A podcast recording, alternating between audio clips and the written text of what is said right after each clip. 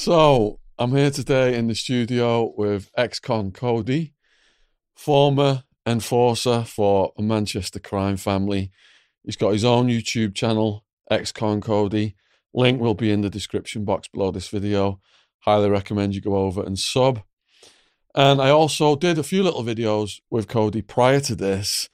He has experience in prisons in Manchester, young offenders, and HMP Manchester was called Strangeways. And you told me a really horrific story about a sex offender that we'd not covered yet. Mm. Can you give us the details of that one, please, Cody? Yeah. So on my la- on my third and final stretch at Forest Forest Bank Prison in Salford, private prison run by Sodexo Justice Services, um, I was a cleaner. Uh, I couldn't really get my head around the fact they'd give me a cleaning job when they knew that I spoke up for prisoners on after I got out on other stretches. Anyway, um, when I was in Strangeways, we never come into contact with sex offenders in any which way. They're completely separate in every which way. Um, but at Forest Bank, there's that many of them in the system. They actually overspill into general population, and they run a regime called DNU, which stands for Do Not Unlock, or DNO, Do Not Open. Um, and they get out for half an hour in the morning before the prisoners are out, and they get out for half an hour in the evening after the prisoners have been locked up to get on the shower, to get a shower, get on the phone, etc., etc. Well, there's this one particular DNU that the lads had gone to his flat when he was on association when he was out of the cell, and they're asking him why he's in and stuff. And his prisoners are very switched on, and it became apparent that the the thing he said he was in prison for didn't reflect the sentence that he'd told them. So prisoners are obviously wary of deps. For those that don't know, deps is prison paperwork, like like your charges and stuff. What was he claiming he was in for? Do you remember? Um, think he said he was in for like a like a section eighteen or section. And what 20. does that mean? Section eighteen is, is, grievous bodily harm. Um, section eighteen is wounding with intent, and I think section twenty is wounding without intent. Okay. Um, so serious charges, uh, broken bones, or you chop someone or stab somebody. That's what you're looking at. Anyway, uh, the prisoners were like, "Nah, something's not right here. Why are you behind your door?" And I think this was a kid's first time in prison. So they're harassing him behind his door and stuff. He would he wasn't forthcoming with his paperwork. If you're not forthcoming with your paperwork, there's a reason why. Um, so prisoners started to like give us your paperwork, and when he didn't, it just became he was getting hounded behind his door. You're a fucking nonce, nonce paedophile. Yeah, yeah pedophile. chomo in America you call it a chomo, child molester, paedophile. Um, and he was abusing him behind his door and stuff. And this kid was having he, first time in prison he was having an horrific time. And then on top of it, the lads have clocked it. So he's getting hounded and hounded and hounded and hounded. And the flaps, it used to be a medical wing. So the glass on the thing actually slid. It was like Perspex glass. And you can actually slide them open. Prisoners are throwing shit at him, throwing, swilling him with piss. Um, kids like just going out of his mind. He's not handling it very well. He's not eating. He's threatening to harm himself. Anyway, um, I was unlocked. Most of the lads, prisoners, were locked up. Um, the lads, the cleaners, have gone to wing gym. There was me and another prisoner on the wing. Um, this guy gets unlocked to go on a like a nap book. I think it was a mental health assessment. Um, and as the prison officers opened his cell and let him out, he's then pulled the door to to lock it. He's jumped up onto the to the landing onto the onto the landing, uh, which is like the first floor. We call it the twos, and there's no netting. Um, and he's the prison officers grabbed him. He's gone to throw himself over, and he's sort of like if you can imagine someone doing a handstand upside down, but he was on the other side of the bars. The prison officer's got the back of his legs. Um, so he's going down. Is he about to drop? Yeah, yeah, literally. And the prison officer's like holding the back of his legs. He's not the biggest officer in the world, the Sandal, and he's grabbing his legs, grabbing his legs, grabbing his legs, grabbing his legs. And then um, gravity took hold. His pants came off. His pants and his underpants came off in the prison officer's hands. I've come out and just seen him head fall head first, missed the pool table by probably inches. Head first, the crack was uh, it stayed with me. And there's an indentation in his skull. His neck was to the side. He's bleeding from his ears. It was, um, yeah, it, it was very apparent that something was seriously wrong. Now, obviously, we was then locked up. Um, all the commotion, people running on the wing, like healthcare and stuff like that, nurses. Um, unfortunately, he survived. Um, and I say it because obviously paedophiles are a paedophile and sex offenders child. Four things you don't want to be in prison: paedophile, a snitch, or a grass. Um, a, hold on. So grass, sni- a grass, a child murderer, a paedophile, or a rapist. And a grass is a snitch. Yeah, grass is a snitch. Yeah, for, yeah, for the American yeah. audience out there. So on the comments then on our previous videos, people have pointed out there's been some criticism come in. I mean, it's like these people expect you to have lived a completely perfect life or something. You do the slightest little thing wrong, or someone Yeah. you know does something wrong, and you you're supposed to lose all credibility on YouTube. But my philosophy is there's good and bad in everybody. Mm. I like to concentrate on the good. I know what you're doing now. You're going in schools, speaking to year groups, trying to get them out of crime, not going down that road of crime. You're speaking in universities to crime departments so they can understand the psychology of crime. All this positive stuff you're doing, mm. critics aren't focusing on that. They're focusing on stuff like that's in the news, mm. the crime family you're working for, Noonan, mm. fact that he ended up um, down the road, he ended up in, in, in his own uh, indictment for some sex offences, which you knew nothing about at the time. But before we address this, and how was it that you ended up getting in the mix with this crime family? How, how did you yourself get into crime? Right. So I was, uh, me personally, I got into crime from like a young age. I, I saw that my mother wasn't academic and struggling to put food on the table and stuff, working minimum wage jobs and stuff. Was this in Manchester? This was in Manchester, yeah, yeah. And she was struggling to put food on the table. So I saw minimum wage as a struggle. I wasn't academic in school. I couldn't apply myself. I was I was bullied for a long time and then I sort of snapped in in in like the first grade of secondary school, like year seven, first grade in secondary school. And then I ended up everything that all my life experiences of being bullied and stuff came out in this moment. I ended up battering this lad. Um, and from that moment on, I just realized that violence is actually a very good tool to control people, to ascertain certain goods, and so that people leave you alone. Um, and I never looked back, and I was extremely violent going forwards. Um, Before like you became violent, why do you think people were bullying you in particular? And were you always a big lad? No, no, I was a skinny little runt. Uh, I had big ears, I had my ears pinned back. Um, I was just, I was bullied. I was relentlessly bullied, so much so that I, I tried to hang myself in like my my my mum's bathroom at home. I tied a skipping rope and tied it around the loop on the thing, and it was quite tight.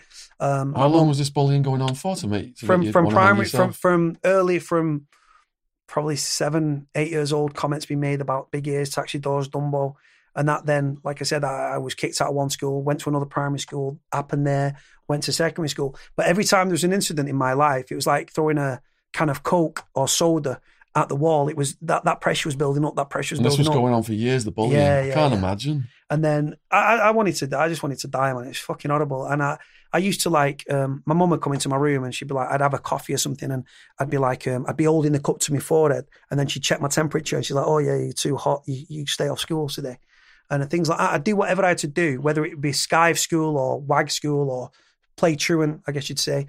Um, and like I say, I just, I went to another secondary school, and then another secondary school, and just, I just couldn't what, apply myself What was the worst things the bullies were doing to you? just taking my money off me, kicking the shit out of me, starting fights with me, pushing me into the mud, just just horrible stuff. One kid was he brought a BB gun to school and he thought it was funny to shoot me with a BB gun and stuff. And uh, looking back and stuff, I can laugh now, but at the time it was fucking hell on earth. And oh, I didn't. imagine. I. I was a run. I was a skinny little kid. Um, very, and the thing is, obviously, the weaker members of society become victims it, it, for the most part. And like I say, it's that alpha sort of omega sort of thing. And I was definitely an omega, and I was I was scared. I only had a fraction of what you had. I was one of the last to grow in my year group. I was Mm. skinny as well. So there was a period of months where the rugby players were beating me up and shit. And I was like asking my parents, like, when you actually change, I want to change school and all this stuff. So it's, it's blown up, isn't it, in your head? It's, it's, it's so intense at that time. I can understand why you would want to uh, commit suicide. Yeah. And then the thing is, at like age 11, I started, there was a boxing gym where I lived on a Tuesday and a Thursday. I used to go there training. And I thought it was like, oh, it's, a, it's like um, to let that anger and aggression out and sort of channel it and sort of direct it positively. All it really taught me to do was how to hit harder, how to transfer your weight to get the most out of a punch from a young age. And I thought, uh, th- this is going to reinforce anything when it comes to bullies and stuff. And like I say, ended up in this year seven situation, which was the first grade of secondary school, when this guy started to fight me on purpose because he wanted to get that's what he was trying to get out of it. And then people are gathering around, fight, fight like they do in school.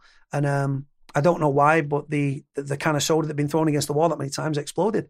And uh, I kicked his ass. And from that moment, I knew that that was like, I ain't going to be a fucking victim no more. Yeah, mate. I was like, that is it. Like, never look back. Don't ask questions. Punch first, ask questions later. And I say that to my shame and to my detriment now because I probably broke more jaws than fucking Valentino broke hearts, but I was aggressive and I was violent because I was. It was the reason I was violent is because then people think, "Oh, don't fuck with him," and I'm nobody, but I was violent to the extent that I was carrying weapons to school and stuff like that. And When you beat that one kid, then after Yeah. that years of bullying, was like a emo- release, emo- I was going to ask, was it? Did you have this triumphant feeling? Yeah, I, I, I, I say it to my shame, but I was fuck, I reveled in it. I reveled in that moment because I was like, you know what? I was like, it, it was. I'd not had sex at this point, but it was like it was a euphoric high that I got, and every time I got into a violent incident and stuff, and I, like as I got older and stuff, it matured, and I matured with it, and I became more violent and aggressive and stuff. And I say that to my shame and stuff. It's not a good thing, um, but Would you say you became addicted to violence at some point? yeah, definitely. I'd search for it. I'd search for it, Like yeah. the, the, the, the, the smell of blood has got like that sort of copper 2p sort of smell to it. And whether it was my blood or somebody else's blood, I mean, I'm physically scarred, I'm fucking emotionally scarred. And like I say, I've also hurt other people. And when I when I used to be involved in an incident and stuff, sometimes there's a person with a level head and stuff, and it's like it's like they they'd rein you in. But if I remember once I I was just I went over the top with this kid and I just thought, you know what, I'm end up going to end up killing some fucker or someone's going to end up killing me. And like I said, I was carrying weapons and stuff like that, and Like Stanley knives or Stanley knives from me from like my stepdad's toolbox or uh, even fucking a knife from the fucking kitchen block. guns? Um, not not at that age, not in my teenage years, but um, when I sort of became, I started living in Rochdale and stuff. I'd been homeless, ended up um, becoming. I did my security license and stuff to be a bouncer.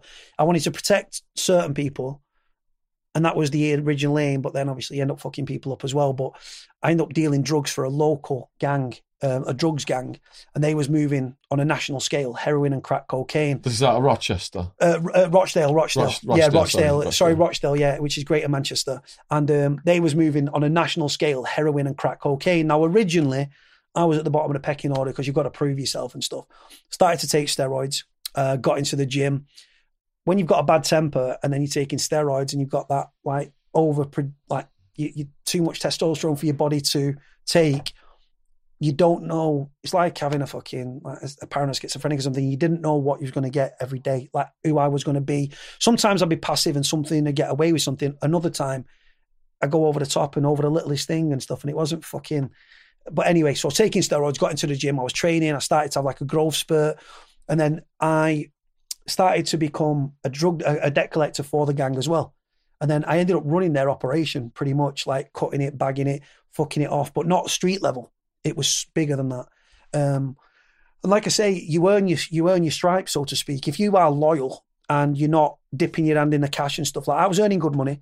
Um, I was driving fast cars, like I say, top of the range sports cars, Porsche Cayennes, BMWs, convertibles, Mercedes. How like old that. are you at this point? I'm like, what?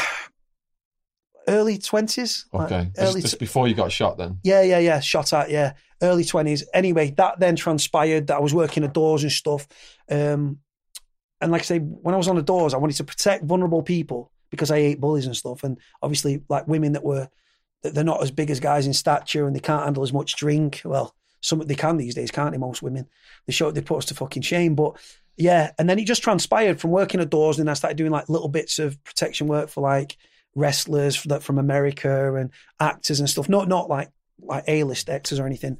Doing bits and pieces, debt collecting, carried on doing what I was doing, and was like grafting out my own reputation in the local area as like he's loyal. He doesn't fuck people over. I give you loyalty you only get from a dog. Now, don't drag me ass across the carpet and I haven't got fleas and I can't lick my balls, but I would if I could. But I did give loyalty, and loyalty was a big thing to me. I've never had much in my life, right? But loyalty was something that was never up for sale, was never up for question. If I got arrested with 12 keys of 12 kilos of heroin in the car, as far as the police concerned, if I get arrested with that 12 kilos, that's my drug. I'm taking that on the chin. You live inside a criminal fraternity and you are up to your eyeballs in crime and you're making money from that criminality.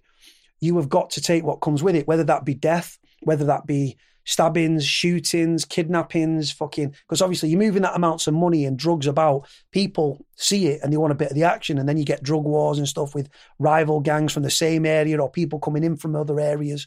And like I say, it was just uh, violent beginnings have violent endings, don't they? So at this age, then, before you got shot, was there a any gang warfare? Trying people trying to take over your guys' drug business? Yeah. Yeah, there was some Bolton lads that um, Bolton again is like higher north of Greater Manchester and stuff, part of Greater Manchester. Uh, they came down and there was like a, a, drugs war going on. Now I wasn't with them at the time, but uh, two of the gang lads, two of the lads I was running with, um, they got ambushed on Kingsway in Rochdale, which is an area of Rochdale, and um, they all jumped out with bats and stuff like that, put like uh, baseball bats, golf clubs, and things like that, and uh, attacked the kid. One of one of the lads really, really bad to the point that he had a bleed on the brain and he, he nearly died. The kid, you know I mean, it, it, was he's got he had to have um he had to have like like say it surgery on his head and stuff to alleviate the pressure. Um, he nearly died. The kid, and then obviously what stemmed from that there was it was alleged there was firearms incidents on the well there was firearms incidents on the back of that um, a door got shot uh, on Newbold, which is part of Rochdale. The door was shot. It was the wrong fucking door. So things like that. But um, yeah, and then like I say, I carried on working the doors and stuff, and I went from working the local area to working in Manchester City Centre. Now there was a particular club.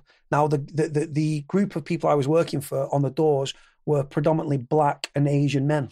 Uh, I was actually the only white doorman part of this crew and the club, and it was synonymous with gang violence and gangs in general. And it was called originally it was called um, Club Havana, then it was called Club Pressure, and then it became um, Club Havana. Clubs Hidden, Hidden. It was known as Hidden, and we was we was running the door there. Now the club was actually being on a documentary because the interiors, you as soon as you walk into the club, because there've been shootings and stuff in the past, there's actually like um like uh, Kevlar sort of walls and stuff built into it. Honest to God, this is still out there for people to see this documentary, right? Um, and you, what's, you, what's, the doc called? Uh, the documentary is like Salford Gang Wars or something, and he was a former gangster from Salford who, t- former gang member, turned like he was the head of security, and he, he was showing people around the club and stuff, saying, "Look, you come down here. This is all like um, like bulletproof. You come down here, you get wanded, then you get to the bottom of the stairs. There's like a glass proof, like um, the person's like you know, like a petrol forecourt where you've got the like the strong glass and you put a, put your money on a thing, mm-hmm. right? They take the money, they press a button, you go through like an airport style sort of turnstile to go through. You then get wanded again, searched, patted down again. Um, then eventually you get into the club. Um, but the thing is, you've got a club full of gangs, gang members, rival gangs as well, Gooch, Cheetham Hill, Doddington, all in the same club, all wanting to drink fucking Cristal for free, right? And this is the thing: there's actually big fucking heavy duty chains with with heavy padlocks on the fucking like on the fridges to open where the Cristal and that was kept. Honest to God, this was a, it was Manchester, right? I used to go to work, right, with a bulletproof vest on because I was like, it's Manchester, it's dangerous. Um, we don't have the obviously America's got Second Amendment and everyone's got fucking firearms over there. The firearms have got firearms in the states. Well, obviously firearms here in the UK are illegal, but that just because they're illegal just means that you pay a premium for them. But they was readily available. Um, and like I say, you've got one. You'll have like Doddington in one corner of the club, Gooch in the other, Cheetham Hill in the other. And like I say, they're all rocking up. They're all wanting to get in for free. They're all wanting to drink the Cristal for free. And like I say, um, and they're all just to clarify this then, they're all Manchester based gangs. Yeah. Some of whom are rivals. Gang Gooch and Doddington fucking despise each other. They're from Moss Side, Alexandra Estate, and that. One side of the road would be Gooch, Gooch close. Then you'd have the Doddington, um, Cheetham Hill. They was like notorious for armed robberies and stuff like that. Um, but like I say, they was um, all ruthless in their own way, all strapped up, carrying strapped up, carrying firearms. Um, but yeah, it was just it was such a fucking like you go to work and. I was scared. And I, I just know I, I couldn't say I was definitely going home at the end of that shift because you didn't know. Because if it if it goes off, like they're not walking up there with with fuck all. They're all strapped and carrying, whether it be firearms, machetes, the the straps and the carrying and stuff. They're coming into the club. They're demanding. The the Ed Dorman's having it with the elders. The elders are saying, "Look, we want to come up," and they just rush the door and stuff. Do you know what I'm saying? Which undermines your job. So then we're putting more security on, and the the fucking the tension that was in the air was palpable. Like you, you could taste, you could you walk downstairs to walk around and you could just fucking feel the energy. The, tensity was there in the air. And then what the what the club started to do, and it was a fucking nightmare, was on a Tuesday, uh, on a sorry, on a Thursday night, no, one Friday every month, they'd have a stripper, two strippers. Right now, the gang lads still got in there early. Now, one of the strippers was this big black guy, right? Um, he was, was he, he, was on like a fucking donkey, right? Honest to God, it was like a baby's arm holding an apple, and he's pulled one of the gang girls up, one of the gangsters, one of the gang lads, fucking birds up on the stage, right?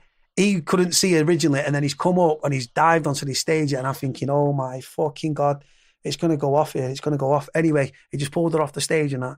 And then I just said to the stripper, I said, look, I said, you need to be careful who you pick. Do you know what I mean? To get him on the stage. Yeah. Because he can't be getting his fucking cock out and all that in front of, because jealousy, paranoia, it goes on. Anyway, cut a long story short, yeah, fucking months and months had passed. We, it was just, it was just one incident after another.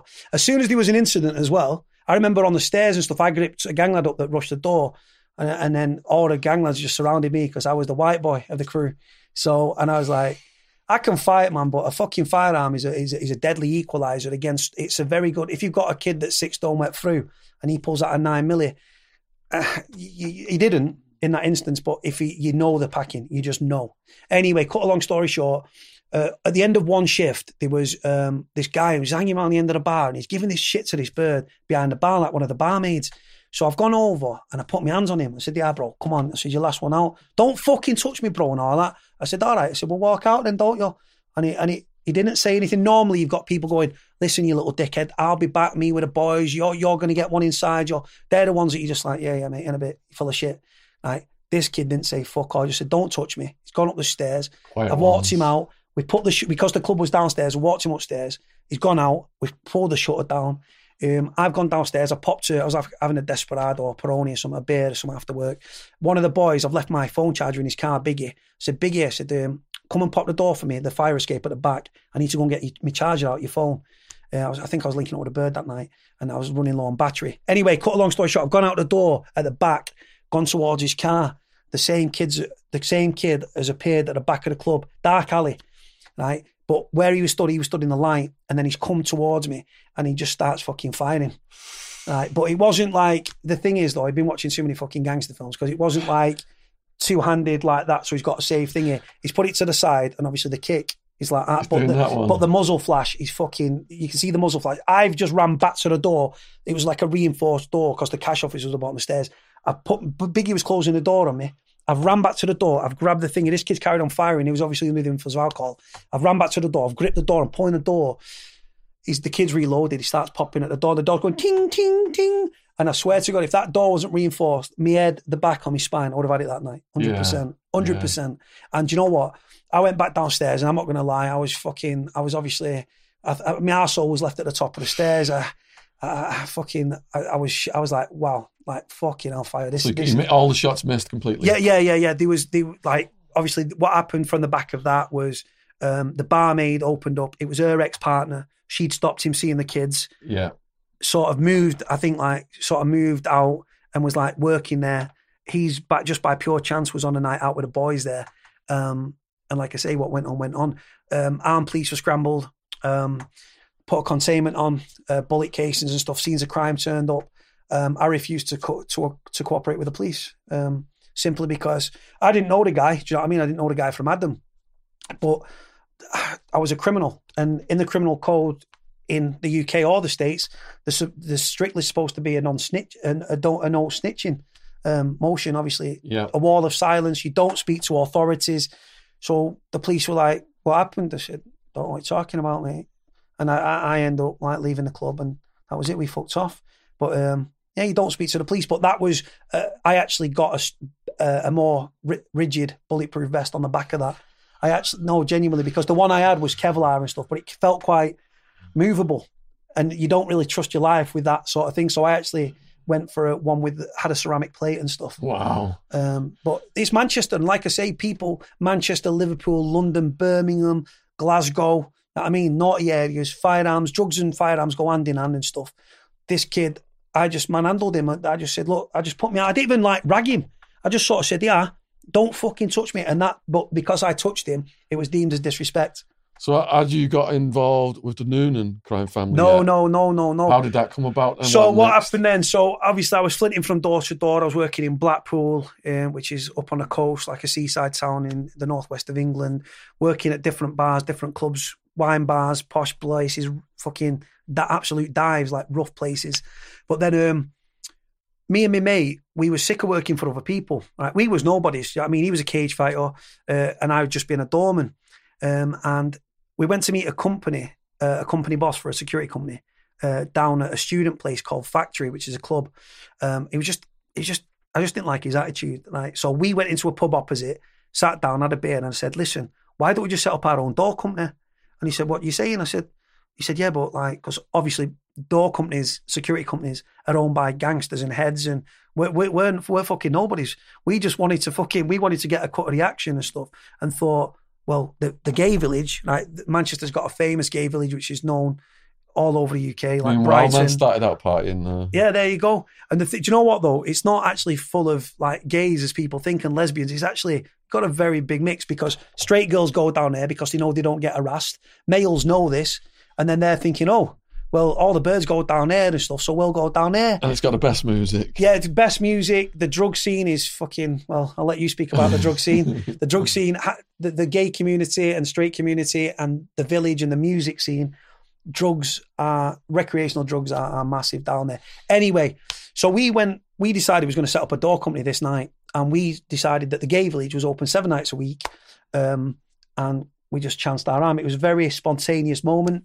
We, we, we, we'd had quite a few beers at this point, and we decided to go from bar to bar because the way we looked, um, the doormen say members only, which really means that we don't like the look of you. You're not, your face doesn't fit our gay crowd, so to speak. Anyway, went to another venue, and there was a doorman, and he was a foreign guy, and he was struggling to deal with his situation. I stepped in, um, very politely defused the situation. The deputy manager saw this. I went up to him and said, "Look, we're interested in potentially taking this door over. Could we set up a meeting?" Cut, cut a long story short, we ended up eventually taking the door over from this guy that had had it for a long time. He was a very well known figure. Um, we'd taken over the door, and I was on this door. And then one night, I'm just looking left, I'm looking right, and something caught my attention down the way. And then the next minute, I glance left, and I see this hulking big bald head.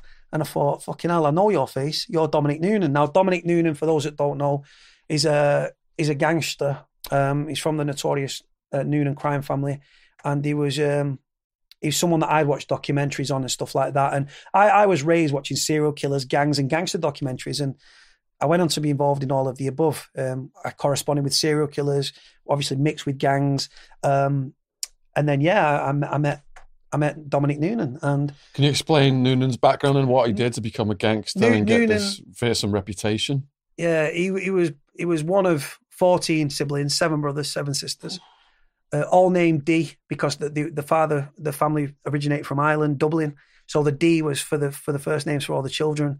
Um, yeah, and he was he was known for armed robbery, prison escape, um, like serious, like dangerous, dangerous individual, firearms, witness intimidation, um, stupid amounts of armed robberies, stupid amounts of armed robberies. Um, but that's how he carved out a reputation for himself. With the dead bodies on the way there. Uh, Dominic had been arrested and questioned in, on a suspicion of six gangland murders, Six murders. six six gangland murders, but never convicted. Um, It's like the Teflon Don. well, so it appeared at that time, yeah. Well, saying that though, saying that though, he'd done at that time, he must have done 27, 28 years of his life in prison. Oh? Okay. So, so not Teflon in the sense of serious charges like that, like Mm. where you're going to get lifed off. Right? Yes, he was like nothing stuck, but then, like I said, he in and out on different armed robbery charges, this, that, and the other, prison escape and stuff like that. Escape. Yeah, he escaped uh, down in Salford and stuff. They sprung him, um, and the fucking the, the the the prison officer that was cuffed to that pissed himself. How did they spring him? Where was he? He was on, um, I think he was on um, just near Ordsall, uh, near the Salford Lads Club, which is notorious with the Smiths, the band, and like stuff like that. He was going down there, and they've just pulled it. They, they just fucking boxed the fucking van in. Get out, fucking car now! And the fucking the, the firearms and all that were involved. So they intercepted prison transport. yeah, in prison transport between one facility and another facility, sprung him. Um, and like I say, the prison officer pissed himself. Could, he said I could hear him pissing. I could smell it. He said I could hear him pissing Wow. they, they, they uncuffed him and stuff, and that was it. He ended up, he was at, he was at large for a while. Ended up being eventually caught back in custody, category A prisoner, or uh, what they call it in the states, security threat group inmate, or Yeah, STG. yeah, yeah, STG inmate. Yeah, So you're rising up in the bouncer world. yeah, yeah. All of a sudden, one night you look over, is this legendary figure in the gangster community? yeah. How did you guys' paths cross then? uh? So I, I'm on the door and stuff. Like I said, we held a tight door and stuff. We was good doormen. We wasn't dickheads. We'd been the pissed up punters we'd kicked at that we was knocking back. So I, I didn't have an ego or a chip on my shoulder. I was just down to down on the down to, on the on the level. So anyway, I've looked to the left and I've seen this fucking hulking bald headed figure He's got he's got a very distinctive look, Dominic. He's like I say, he's quite a. He's quite a big guy. So I looked and I thought, fucking hell, I watched documentaries on you. And like I said, I've been involved with the drug trade and like all that sort of thing. But actually meeting someone that I'd actually watched on a gangster documentary was like, wow. And like I said, I was vested, I was interested in it anyway. So he's come to the door and he said, let me guess, members only. Now, members only, like I've alluded to, was something that you say to someone that your face doesn't fucking fit, mate. Do you know what I mean? You're not coming in our club. But that's a polite way of saying it, members only. So anyway, he said, let me guess, members only. I said, no, said you're free to go in. He, he went into the venue. Uh, he was with another lad. He was doing all like, the, he had this company called Barrel Boys. He was doing beer deliveries from the back of a van. Like at three in the morning when he can't get a beer, he's, it, he's turning up. This gangster for armed robbery and firearms and stuff, he's turning up at people's things, dropping beer kegs off and like uh, crates of fucking beer and stuff. So he's gone into the club, he's had a few drinks.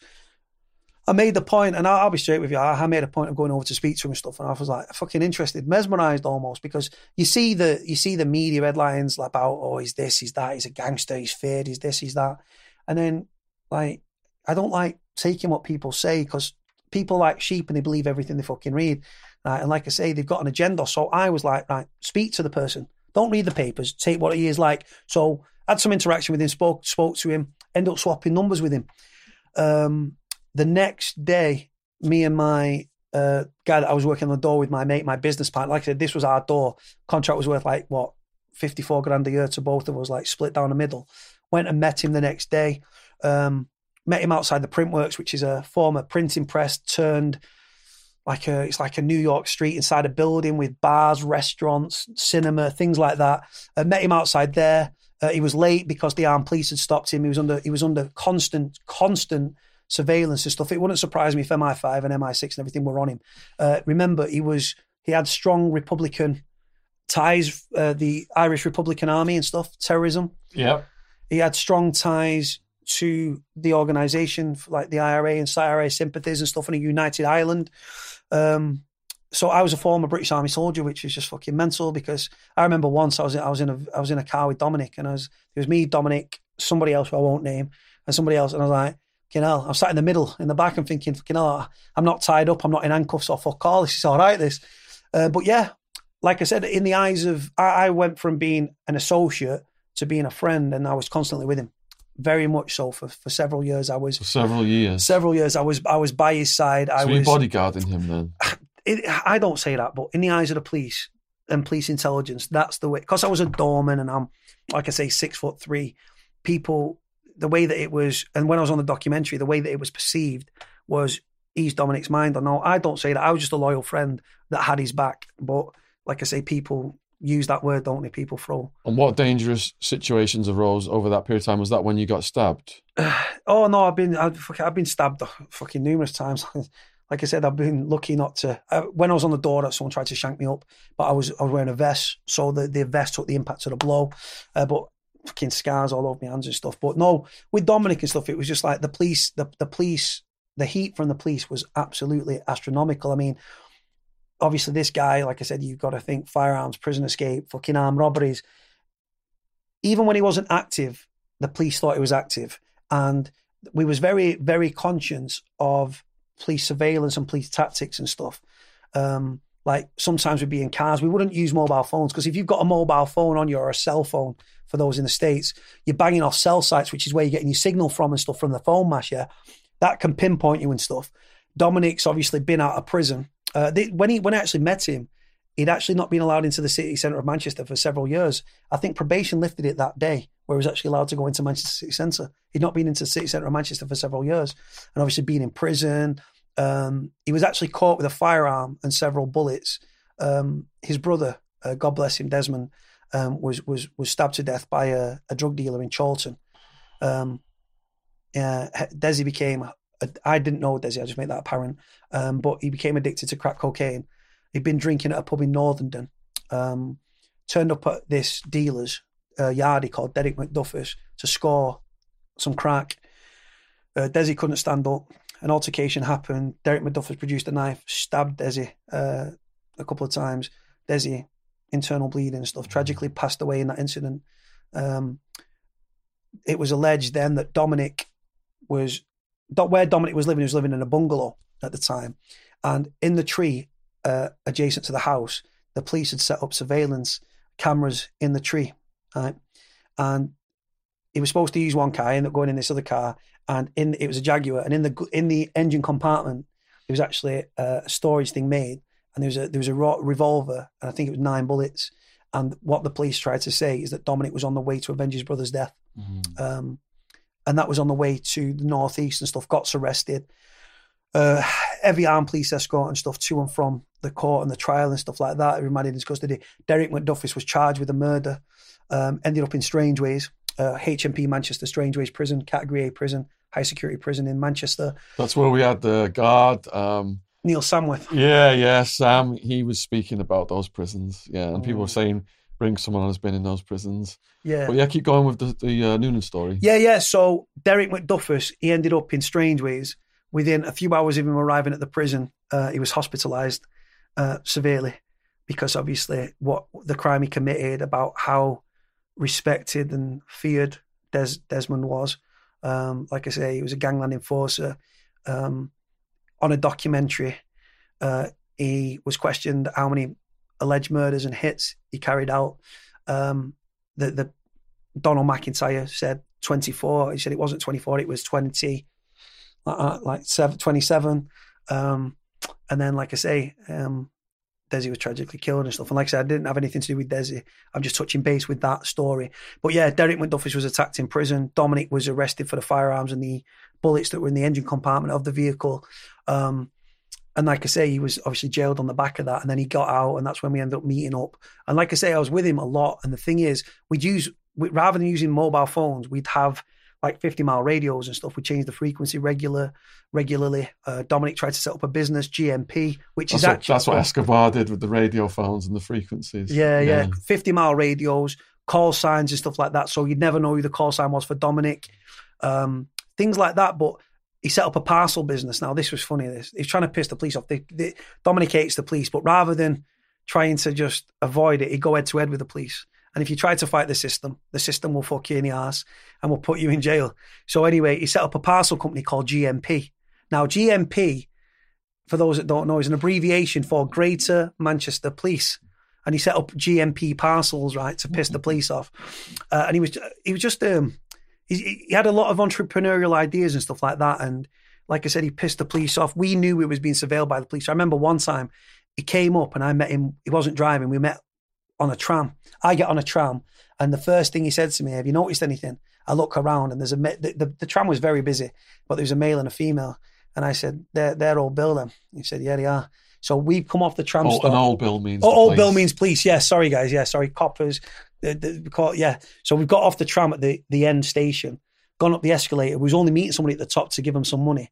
Turn around and come back. The coppers are like a few steps behind us, coming up the fucking coming up the escalator behind up up uh, and then we got to the top. We handed the money over to the kid. We turned around and came back. They then hot footed it behind us. So we, we fucking knew. We fucking knew. So when we got on the tram, uh, the next stop, we waited for the the tram was like beep beep beep on the door as the door was about to close, and we just slid through the door. And as the as the police was just waving them off like that, because the thing is, in one operation, they spent like one million pounds surveilling Dominic in a six month period. Wow! It was constant, constant. What was the scariest moment working for him for you? just do you know what? Like there wasn't that many like we were people up and we do what we was doing and stuff, but like just the, the, the one thing that was annoying me and frustrating me was the police attention because, because I, I was running doors by night right? And I've got fucking police raiding me. There's no one in the club, and the police are raiding the club and all that. I've got armed police coming through my fucking door, three, four in the morning. No, no, but I'm fucking winding me up. I'm sat there. I'm like, you know what? Like, there's no police inside. They just kicked me door through. And when they went for Dominic, they go for me, right? Um, and then it, it, got a bit messy with these fucking this, this family that we used to knock around with who were, were criminals, right? The father, his fucking his mongy sons, right? These, these sons were fucking weirdos, right? And there was a fallout between Dominic and this this this man and his and his male kids, right? He had like five six kids, yeah. And uh, he was up on stolen var- var- ca- stolen caravan charges. This guy, and he was working with the police. He was a police informer, mm. um, supplying information on Dominic. In and like I said, he saw me as the police saw me as Dominic's right man. So he was serving us up and stuff and giving things that were happening that were like, there's no way the police could have known all this. And Anyway, he ends up getting Dominic nicked on a witness intimidation charge. I went, was tied into that. I ended up in fucking Strangeways. First time in prison. Uh, this family alleged that I rang them through 20 seconds through a fake Irish accent. No corroborating evidence, no forensics, no DNA. The phone box was forensically and DNA examined, nothing. Um, this family were under police protection because obviously they saw the police saw the threat as credible. Uh, they had dictaphones, they had call recording apps on the phones. Um, four calls were alleged to have been made, one to have been made by me. Um, the, pl- the police arrested me, questioned me, and charged me in the space of 12 hours with no evidence at all. What was your charge? Uh, witness intimidation. Um, end up in the paper, a very small article. Um, that was my first time in prison. Right, so you're going in prison on remand now Yeah, as yeah. unsentenced. Yeah, yeah, yeah. How old are you at this point? I was 30. I was actually 30. It took the police till I was 30. And now, let me tell you, the things I've been arrested for, I don't know I'd not been in prison before because I've been very, like, when I was criminally active, a balaclava, a set of gloves, and being digitally and forensically aware can actually count for a lot. And the police might know something's you, but it's physically fucking proving it. And like I say, um, I've been arrested for, like I say, firearms, witness intimidation, threats to kill, fucking Section 18, possession with poison to intent to endanger life, offensive weapons, ex- fucking drugs, all sorts of things, right? But this, I, I, I sort of was getting, I was never arrogant with it because I knew that the police could fuck me at any moment. And Dominic always said to me very early on, let me tell you, there'll be a one day you will end up on charges with me, and you will be set. You'll be so you'll be sent down the river because you're guilty by association. Because Dominic Noonan was number one on Greater Manchester Police's shit list, massively so.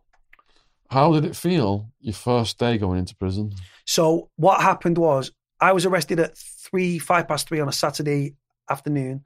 Was was charged at about three o'clock on the Sunday morning. There's no court on a Sunday, so they kept me until the Monday to go up on a what they call a bail application uh, at Trafford Magistrates Court. So I put in a prison sweatbox. This is the first time I've been in a prison sweatbox. What does that mean? Uh, sorry, a prison van. A prison van. Um, I was at the police station. A van had pulled in.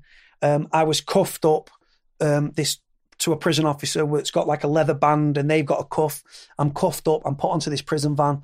Uh, I'm in the same clothes that I was arrested in. I feel dirty. I feel manky. Um, I just thought it was a technicality that I was going to court and I was going to get bail and I was going home that night. Get tr- transferred to the courthouse uh, up in Trafford because the allegation came out of Stretford, which is near where Manchester United's football ground is, soccer team. Um, get there. I go up for a meeting with my solicitor in the, in in the cells and stuff, right? Just in the cells. And he said to me, even if you get bail today, you are going to prison tonight because there's a thing in the UK that if the Crown Prosecution Service who bring the charges um, appeal, you get what they call a 40 hour recall. So you go to prison for 48 hours and then you back up on a bail application. Um, I just thought, I, I was just couldn't process that information. I'm like, hang on, like, hold on. So there's no forensics, there's no DNA, there's no call recording, there's no fuck all on this alleged phone call for 20 seconds. And you're telling me I'm going to prison tonight? And he's like, yeah. I said, That bro, I've not even packed a bag. He said, you're going to jail tonight. And I was like, for fuck's sake. So I've gone up into the dock because I've still got to do the, they've got to put me before the bench. I go up to the court and stuff. It's, it's a magistrate's court. I don't know what the alternative would be in the States.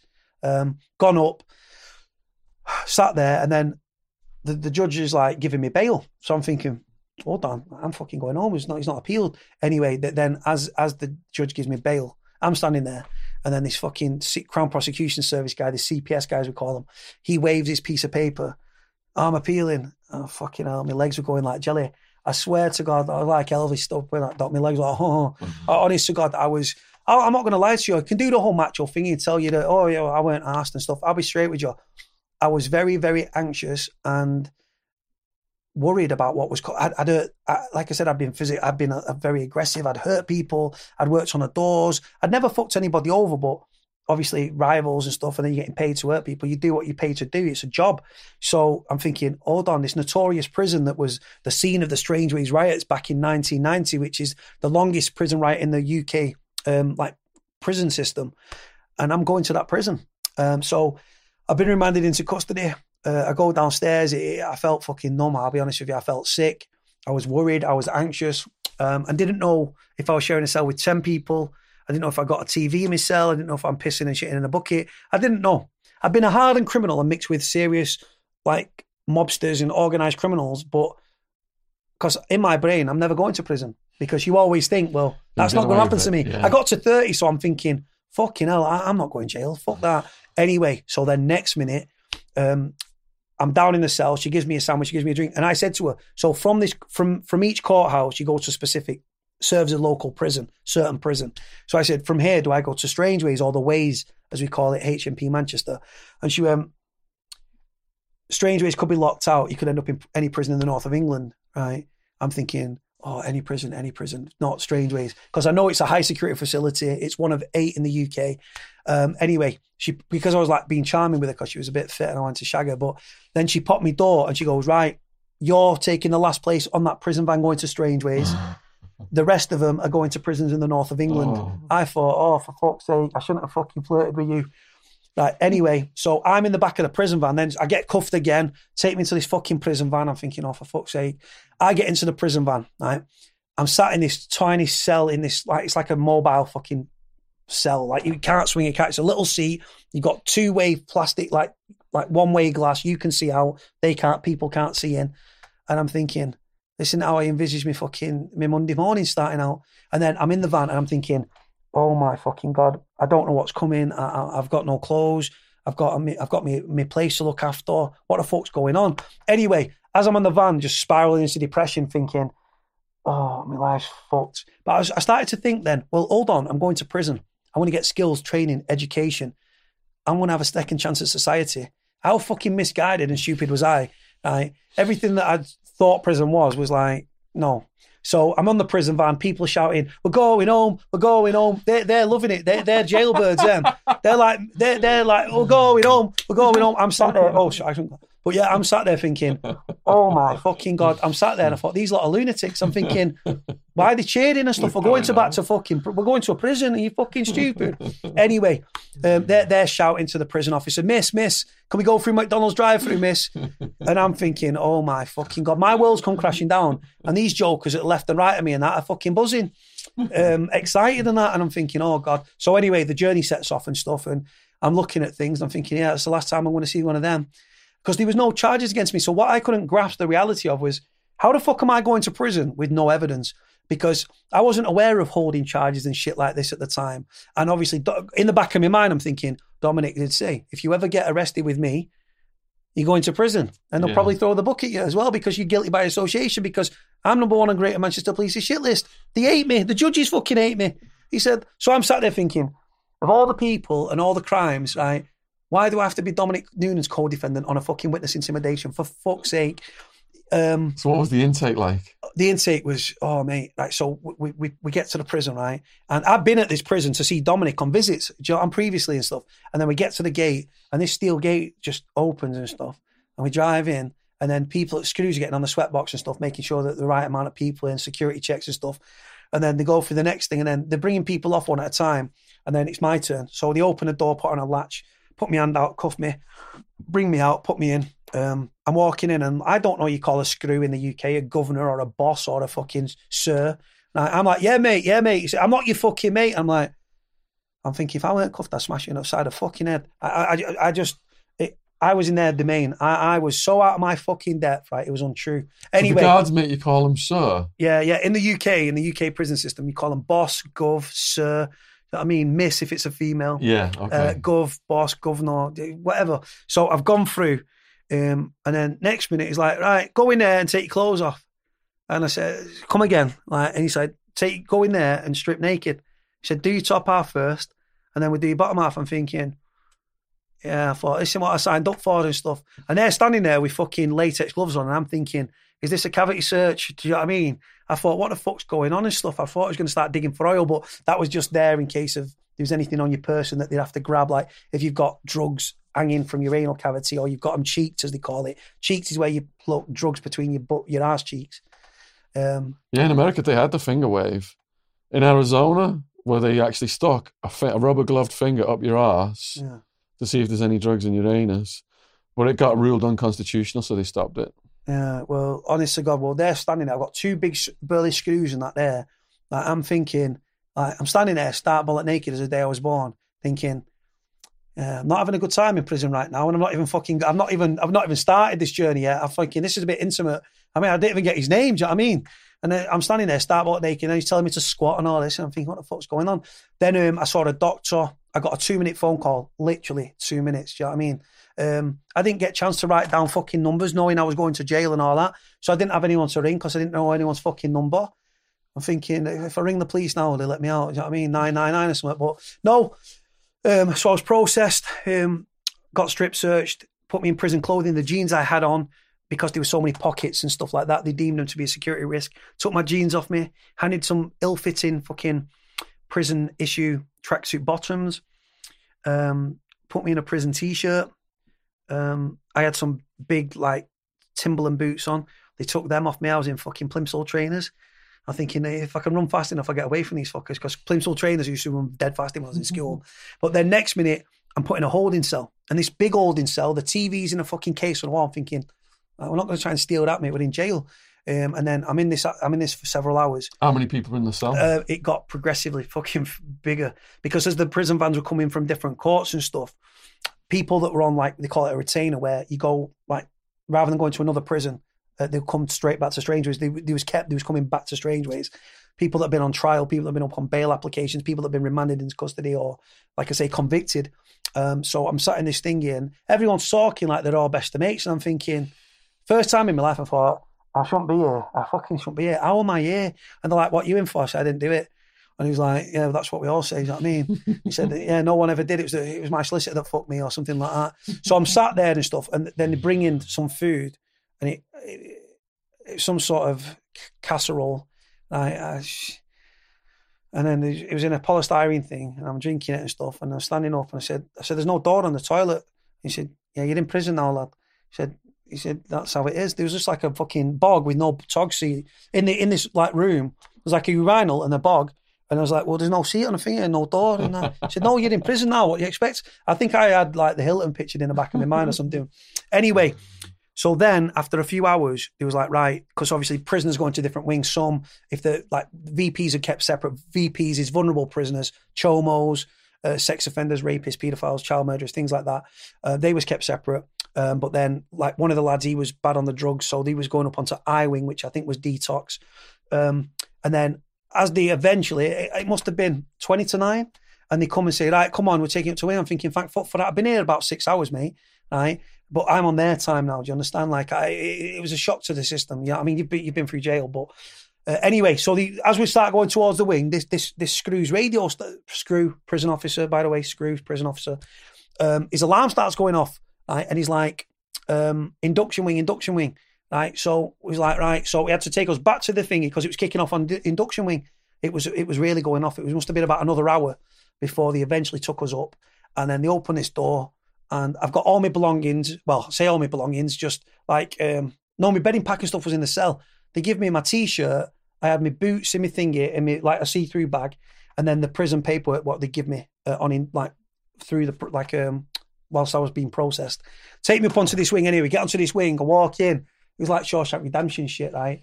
Like you could see from the ground floor to the fourth floor. Like you call it, your ground floors your ones, your, your first landings your classed as your twos, then your, your threes and your fours. Right? And I walked onto this wing, and everything I thought that prison was, if I was to paint a mental picture what prison was, that was it. And I didn't know if I was on wings with murderers. I didn't know if it was in for shoplifting. I, am just thinking, I'm in a fucking high security prison. And it only actually houses 40 category A prisoners, but it's built to a maximum security standard. And fucking hell, it's like Fort Knox. And uh, honest to God, the bars have got bars. You know what I mean? It, it's fucking crazy. And then they put me, I thought, oh, I'm going to get a nice single cell, ensuite. Oh my fucking god! Take me up onto the fourth landing, throw me a bedding pack, um, which was a sheet, a sheet like a woolly sort of sheet, um, a plastic cup, a plastic knife, a plastic fork, a plastic spoon, a bar of soap, two prison shower gels, um, and a prison toothbrush and some prison toothpaste. Uh, and then they, they, they open this cell and right, there's your cellmate. And then there's a guy sat in there watching telly, Irish lad right? Smoker, which fuck, I'm not a smoker, that drove me insane. But the thing is, I entered his cell and I'm thinking, right, like, is it like, is my name on the tenancy with 50 50 here? But you walk into somebody's cell in jail and that's your first time in that cell. He's the, that's his cell. You're housed in his cell. You know how it goes. So anyway, I, he's watching TV. I'm thinking, I don't really want to watch this. my head, my head was just fucked. I'm thinking, I've got a missus on the out as well. I'm thinking, I'm never going to have sex again. I'm thinking, I'm never going to get out of jail. Why am I in jail? Like, what, what are the rules? Because I'm reading this book of prison rules and I'm thinking, right, I'm going to write a letter because my, my mum didn't have a clue. No one knew where I was. No one knew where I fucking was. No one had a clue. So, anyway, I start to write a letter. He, he's tired, turns the TV off, turns the light off. He can't write in the fucking dark. I spent the rest of the night with my arms behind my head, just thinking. I didn't sleep much that night. I was just. So when he turned the light off, Yeah. did he know you were writing the letter? Uh, I think so because I was on the bottom bunk. So Did you yeah, feel disrespected? yeah, definitely, yeah. But and the did thing you is, restrain yourself? yeah, I was sort of thinking like, I'm not scared of anyone. do you know what I mean, I, I don't do fear, but I was just like, I think I'm fucking writing here, and I thought, you know what? I thought it's my first time in prison. I don't know the rules. you I mean, I could be padded up with this kid for for the rest of the time I'm fucking here. So um, I just, I sort of just kept my mouth shut, thinking, right, tomorrow's another day, live and learn. Anyway, so the next day I did a what they call an induction, which is an induction to the prison, the rules, the do's, the don'ts. Well, that's the the prison officers like took me into a room. You'd get all the lads that came in the night before an intake, take you up to this classroom. They show you like don't set cell fires, don't borrow because in the UK, if you borrow something, you've got to pay double back or double bubble or double trouble as we call it. At the time, the smoking ban wasn't in force, so if you borrowed a quarter of tobacco, you'd have to give half ounce back. You borrow half ounce, you've got to give an ounce back. You borrow a shower gel, you've got to give two back. Double bubble, it's how it goes. I mean, there's prison rules, and then there's the fucking prisoners' rules, and fuck the prison rules. It's the prisoners' rules you don't want to fall foul of. Fall foul of them and stuff, and you can end up fucking dead. Do you know what I mean? So Or- for someone who's never been to prison, can you explain what are the prison rules of the Manchester prison system? So the rules were like it was basic on the intake and stuff. It said if you think setting a cell fire is going to get you moved to another prison or like put in a single cell or whatever, that's not going to happen. Don't borrow things. Respect the fucking prison. If you don't smoke on the landing, don't walk to the shower barefoot. Um, don't borrow things. Don't take drugs. Fucking all the you just like basic. Con- like just the rules of the prison. There's a lot. There's actually quite a lot of prison rules. There's a lot of them. And like I say, the- I was sort of sat there, my head's still going at a million miles an hour, and I'm sort of watching him thinking, right, I ain't got a fucking clue what's going on about, mate. I'm not going to be here long, right? Uh, and he's going on about the rules and the regulations and stuff. And away from that, I'm saying to lads, I ain't got a fucking clue, mate. He's, oh, yeah, I've been in jail loads, me, mate. It's like a revolving door for me. I'm here all the time, me, mate. And I'm thinking, yeah, well, I haven't, mate. This, I'm not. I knew that I could survive prison, but I'm not going to lie, I was still fucking anxious and very nervous because, like I say, there's fucking, it's a very highly, like, I think it's about 15, 1600 prisoners in the jail. Like I say, I don't know if I'm housed with a serial killer, with a murderer. I don't know. I don't know how category of prisoners work and who's in there for why. I ain't got a fucking clue. I just think don't ask. And then the meals and stuff. I'm walking across the hot plate to get me fucking dinner. And because I'd not been able to put my menus in right, for my food, I'm on vegetarian option. I'm a big fucking fat growing lad. Right. The guy six stone the, the guy that's next to me is about six stone wet through. He gets the same size portion I get. I'm thinking, right, well, obviously it's going to take more to fill me. I said, bro, I said, can I have some more, mate? He said, it's not Oliver Twist, mate. Because the, the no, honest to God, the guy that was serving me, because you get served by prisoners, yeah. I've gone across the hot plate, and I'm like, I said, Dyer, mate, can I, can you, can you spoon up for me? Can I get, can I get some more, please? He's like, he said, this isn't Oliver Twist, mate. He said, you're in jail now, and he because he, obviously clocked straight away, you're not fucking, you're fucking new to this gig, aren't you? And then they handed me the a cereal pack, a child-sized cereal pack, and a and a small can of milk, and I was like, yeah, that's not going to cover that. And I asked, I actually asked for another milk, and again, it's just like, you haven't got a clue, have you, mate? I said, no, I haven't actually. I walked off, and then he said, "Do you want some bread outside?" So I was, I grabbed the bread. The bread had been left out for fucking hours. It was all oxidized and fucking like cardboard and shit. And then I thought, oh, I'm looking around for the tables, thinking I've seen it in American films where you, you hit, you all eat in the same room. I said, no, mate, you go and eat in your cell, you. So get up here now, get behind your door. So I've gone up and locked me in my cell.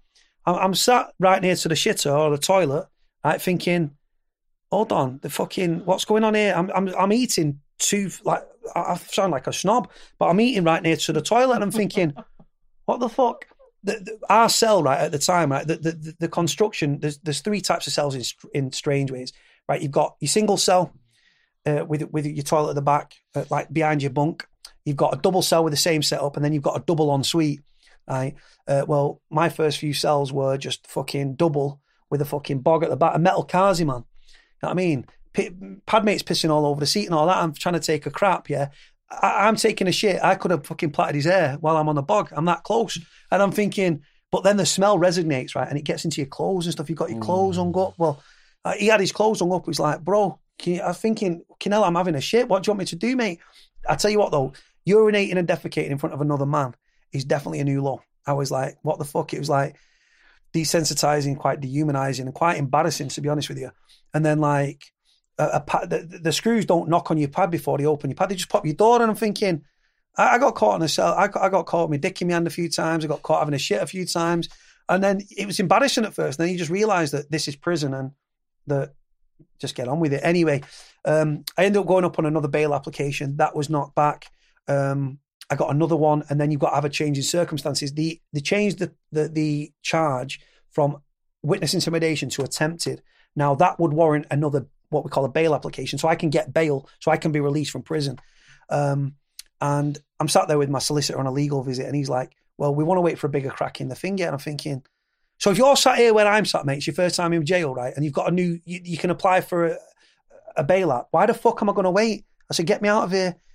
Put the bail app in, was rejected. I think, for fuck's sake. Anyway, in between all this, it's kicking off on the wing. People smearing themselves in their own shit. There was a guy, my pad mate, I got padded up with an IPP kid called Connell from Bolton. What does IPP mean Or IPP, like indeterminate public protection or in prison for public protection. Uh, it was um, they pretty much had no release date. They had a minimum tariff to serve, and then it was at the it was at the, the discretion for to send it. It's actually been abolished now. It was abolished in 2012, but not retrospectively. so some people like Danny G, who we've mentioned Yeah. in another podcast, Yeah, he's on IPP Yeah. now, isn't he? yeah. So that means He served well over his tariff, but they let you out when they feel like they're going to let you out. Pretty so you much, can just yeah. keep staying forever. pretty much. Yeah, Yeah. you can get lot. IP pre prisoners. I know you had Pepsi, Pepsi, was- Watson. Yeah. Pepsi Watson. He, he, I think he was IPP'd. We call it IPP'd off. Like, uh, I think he was IPP'd off, Yeah. and it's he calls it state assisted murder, like state murder. Yeah, he's campaigning for it. Yeah, a million percent. And like I say, I've never been IPP, but I've witnessed what IPP prisoners go through on a, on a, on a daily basis. He was jumping through hoops for probation. If he doesn't play ball with probation and the offender management unit in prison, they would have just put a big red cross next to his name. So he jumped through hoops for him. Yes, sir. No, sir. Three bags full, sir. Yeah. He asked for an oral hearing because it was coming up for before the parole board. You've got a paper panel where they just look at it on its merit on what's there, or you can go in and like represent it and you come across better in person. He asked for an oral hearing. They give him a paper panel, rejection, slid it under his door and rejected. Another 12 months before he can apply. Smash the fuck out the cell. I, I'm hugging onto the TV thinking, please don't kill me. So this is your cellmate, This is my pad mate, yeah, Connell. the yeah. Irish guy. No, no, no. The, the Irish guy ended up getting fucking. He ended up getting moved. We we ended up just. He got. I think he got out or he got shipped out. I ended up being padded up with this IPP kid then. I see. Yeah, and uh, Connell was from Bolton. He was he was a loose cannon, taking every drug he could get his fucking hands on. Right, he's getting prescription medication, and he's. I'm walking in. I'm thinking that's an oral tablet. That he's breaking it up into a pill, and he's fucking snorting it off the side. Um, but yeah, it was. Uh, he, he came back smashing the cell up. He, he was. He, he he got a lot of excitement, right, and I could never grasp it. Uh, he liked to put. He liked to try to. He had a lot of hallucinogenic LSD trips, right, and he liked to, let's say, spike other people Oh no. kettles and such. Um, he give one. There's a kid that came in severe mental health issues. Right, he was in for uh, Jordan. He was in for stealing a load of cars. Right, not the cleverest kid. Um, and he said, "Look, he said, drop a load of these LSD. These will sort you right out." The kid never taken LSD before. Next minute, he's in a cell, two cells down, smashing up his cell, thinking there's a fire-breathing dragon trying to tr- trying to kill him off in a pad. Mm. Absolutely hallucinogenics, laughing off his tits. Then he, I was just like, I don't know. The kid, the kid had issues anyway. I think he had paranoid delusions anyway. And then the next minute, people are throwing trips down his neck. And he, mm. like I said, I was very wary whenever I took a drink from him that he didn't spike it. He was like my prison wife, though. He, he- no, it sounds fucked up, right? He'd been in prison eleven years on and off, right? He was. They have constricts and stuff like that with a kettle. In Strangeways, you've got a kettle. He'd take the wires out of the kettle. he- He'd learn how to make a spark and stuff like caveman sort of shit. Yeah, very clever prison craft. It's called very, very or constricts we call it. Um, and he used to make me prison porridge and stuff, and he'd break down oatmeal biscuits and stuff, and he'd make me milky coffees by putting milk in a bag. And I'm fat, I'm sat there and stuff. We had a really good like uh, rapport and stuff, and he was dyslexic and stuff. He used to he used to get very angry. I say, "What's up?" And he say, "I don't want to say anything, but I can't read." And a lot of the prisoners in the UK have got a reading age of like a, a nine to ten year old, uh, quite a high percentage. So I used to write, read his letters and write his letters for him and stuff like that. Uh, we was getting out of the party. End up, I was on the phone. We'd been Strangeways is probably a ruthless jail, 22, 23 hour lockup. You you get association every day. Sometimes it's just exercise though. Exercise. You, if you want it, you get on your buzzer. There's a red buzzer outside your cell. You go downstairs. You go outside. You walk around the counter clockwise. Um, there, there came a point where we've been locked up for 36 hours due to staffing levels and stuff. And uh, we get out, and I get on the phone, right, the prison phone. There's like three, four of them on the wing, um, and I'm trying to ring the girl I was with at the time. And next minute, my pad mate's fighting with a kid called Beckett from across the landing over something petty. Um, and then we, like, they're knocking the fuck out of each other. We've just been locked up for 36 hours. We've just been allowed out. And then these two are fighting. So all the lads like, you better fucking stop it now. We'll smash your fucking heads in. Um, and they just stopped fighting because obviously everyone was ready for fucking mean, but stabbings are going on on the wing. Uh, kids set his cell, his cell on fire.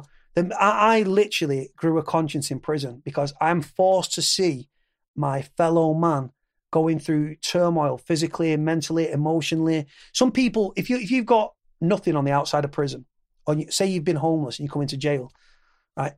Prison's probably a welcome escape. Three meals a day, roof over your head, drugs on tap if you want them. If you've got a missus and a kids and a house and a life on the out, and you go to jail, the psychological effect it takes on you is fucking astronomical. And the silent victims in that are prisoners' families for the most part as well. Yeah, they they definitely. definitely live it. Um, but yeah, just the jail was just ruthless, man. Like I say, I couldn't get over the thing. Like I saw two kids knocking the fuck out of each other over biscuits. His pad mate had eaten his biscuits, and they, they'd have it on the they'd rolling around on the landing. And I'm thinking, but little things in prison become big things. Big things can become mountains. Mountains can make your fucking head explode. Um, but the, but the the amount of times like there was one kid and he was knocking, he was smashing the fuck out of his cell downstairs, and he was right below us, right, and he was a foreign guy, fucking bastard, bloody bastard.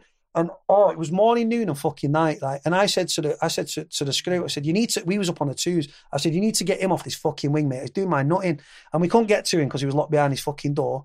And then I pop his flap. He's covered in his own shit, like head to toe. Like, and I, he must have had the runs, right? Because he, I swear to God, covered in shit, covered in shit. He, he- his pads stunk, he stunk, and he just sat there. And then he starts slashing up, fucking slashing up, and all, just mental health. This is exactly what Neil Samworth said, Mm. and people have said, get someone on who's been in these prisons. You are Mm. confirming it's exactly how he described. It, it's more it's more prevalent than people think. I mean, the thing is, people dirty protest for many different reasons. Sometimes they just want to have it with the screws and stuff. Obviously, they're standing there start bollock naked. Some people cover themselves in butter. Some people cover themselves in their own shit. The idea is is that when the we call them mufti squads, which is just like Goon they go, squad. yeah, yeah, yeah, goon squad, yeah. They go in, fucking riot shields, all, all figured up. They're there to twist you up. They've got one job and one job, and that one job and one aim, and that's to fucking twist you up. But you're covered in your own shit and stuff. It's a dirty job. Oh, I've seen prisoners flood the cells covered in shit, but then he starts slashing up and stuff and infection and like I say, some some prisoners. I remember once there, there was a kid, and um, I was that was at Forest Bank that, and I've come and I was walking up. I'd just gone. I was a cleaner. I was out myself. We get out unlocked before all the other lads. We got to serve the servery. Gone down to get me brekkie. Walked back up, and the nurse has come out. She'd been to see the intake from the night before, check the blood pressure, blah blah blah. And she come out, she's gipping, like nearly throwing up, like. And I said, "What's up?" And she was beautiful, man. Everyone wanted to shag her. And she was um just said, "What's up?" And she went, "Oh no," she said, just. And she was just like. So I went down, looked through his flap. He'd, he'd shit, he'd defecated in a bowl, shit in a bowl, right? Used that fucking thing as hair gel. Um, and he's just standing there, start bollock naked, chanting and stuff like that. Just the the amount of prisoners in the UK prison system with severe, severe personality disorders, mental health, is absolutely astronomical. And putting somebody in prison, like I say, people that should be in prison. I've seen paedophiles with hundreds of images of children, and they get suspended sentences, so they don't go to prison. Then I've seen people that haven't paid council tax, and they're in jail. And I'm thinking, what the fuck's going on here? Same in? America. They love putting people in prison for weed before it all got decriminalised and legalised. That was the biggest offence category, one of them. Hundreds of thousands a year. But political paedophiles and stuff like that, they just, you know, they get a pass. I think the institution is, is like I say, I, I do believe in paedophile rings and stuff like that. And like I say, going back to Dominic, I mean, um, oh, on the on the videos that we posted and stuff, trolls are popping up and they're like, trolls. To all the trolls out there, get yourselves a fucking life, right? It from an asshole, like fucking fart, right? People people talking like they know you and stuff, and it's like oh, I, like because Dominic, Dominic was done for eleven offences for four guys. So what what year was Dominic done? It was it was last year he was convicted. Last, so, so la- and when did this all this come come to light in the pub to the public? it was probably 2017. It went when, to trial when did you quit working for him? um, in 2016, Okay, so this came to light after and it was you, historical as well. after you quit working Yeah. for him, but it was historical because you, Yeah. you did you had no idea it was going No, on. no, not at all. No, not at all. This is the thing, though. He was, I think the the the the, late, I think it was 16. He was 16 years old. Now you've got to remember, Dominic's 21 years older than me. Okay, right? I'm 35. He turns 56 this year uh, on June the 13th, right? So even though I've got to, I've got to address this, right? I actually don't believe the allegations, right? The reason why Dominic was sexually abused, I was sexually abused. Dominic was horrifically sexually abused. He was raped and stuff. Very open, very honest about it. It's well documented in documentaries and stuff. Uh, Dominic was raped and stuff like that repeatedly in like a like child's own, kid's own Borstal, things like that. Um, I know how strongly he feels about sex offenders he caught up with them, um, fucked them up at different times. But then, people who abused him, he, he, fucked yeah, them yeah, up. he caught he caught he caught one of them up in the gay village, uh, severely like destroyed him, and it fucked him up. And Dominic said it fucked me up and made me bisexual or gay or whatever it is. Um, and like I said, I was around him for a lot, like day in day out. Do you know what I mean? Day in day out. And the thing is, these four people that came out of the woodwork knew each other. They were all criminals. They all admitted to being dishonest in court because obviously bad character references were drawn. Um, but if four people club together and say the same thing, you've got to think there's no forensic, there's no DNA. It's just word of mouth. Now, Dominic had been arrested for rape against a woman. The guy's gay, so how does that work? That was dropped. Then there was this Operation U Tree thing, um, which was a very, very widely documented thing. And Dominic was actually under surveillance uh, in an operation. And the chief executive of Greater Manchester Police, a guy by the name of Chief uh, Peter Fahy, uh, was in charge of this. Like I said, he was the top of Greater Manchester Police. And he actually stepped down because it was alleged that Dominic was a suspected paedophile um, and that a young lad, the police that were surveilling Dominic, let this young lad into the apartment that he was living at. And then an allegation was made of uh, rape, um, sexual assault, rape, and stuff. Now, I wasn't present at that, but I was working 50 yards from the door. I was working 50 yards in the village on the door from where his apartment was. Um, the kid, the, the charges were dropped because the truth is that the kid had a long history of making false allegations against police, social workers, and things like that. This was all documented. So them charges were dropped. Um, but because the, the amount of like police pressure on the chief inspector and things like that, he actually stepped down because people couldn't believe it. It made national, local headlines that a suspected paedophile, Dominic, and like I say, I don't believe it in any which way. That's my opinion because I was with him. People read stuff and think, oh, well, but it doesn't matter what I think, regardless of what I think, in the eyes of the criminal underworld and the criminal fraternity, he's a convicted sex offender. Let me just ask you this then, on. hypothetically. Go on. If you'd have come across him committing that kind of an act, what would your reaction have I been? have, I, of course, would have acted on it. I wouldn't have. It In what wouldn't, It, physically, I, like I say, Dominic's a big guy and stuff, and I, I, I had respect for him and stuff. I came away from him uh, because when we was in jail together in uh, 2014, 2000, oh, 2014, um, when I was in prison with him, I was on the wing. We was on the same wing. He was on the cell opposite to me on the twos at Strangeways. Uh, cut a long story short, he got a mobile phone when he was in prison. Uh, this is all documented. It's out there in like because he got charged with it. He was ringing the people who put us in prison. They had call recording apps. They're asking how things were blown up and how this happened and how that happened. Dominic saying, "Oh, that was Cody. That was Cody. That was Cody." These calls were recorded, right? The call recordings were then handed to the police. They was transcribed, and that became evidence. Dominic had a second charge coming out of Bradford, reference an ice cream van, and there was witness intimidation, blackmail, arson, etc. Nothing to do with me, these charges, but um, they said, anyway, fuck that. What what about the Bradford charges? Dominic, believing that these people were coming round to his way of thinking and were like, it, like taking it easy on him because he's a former friend, just started to say, well, give him chapter and verse on Bradford. Next thing, guess what happens? They hand the call recordings to the police this crime, this family, this, this, this people, these police informers became Crown prosecution witnesses on the Bradford case. So he nearly buried me.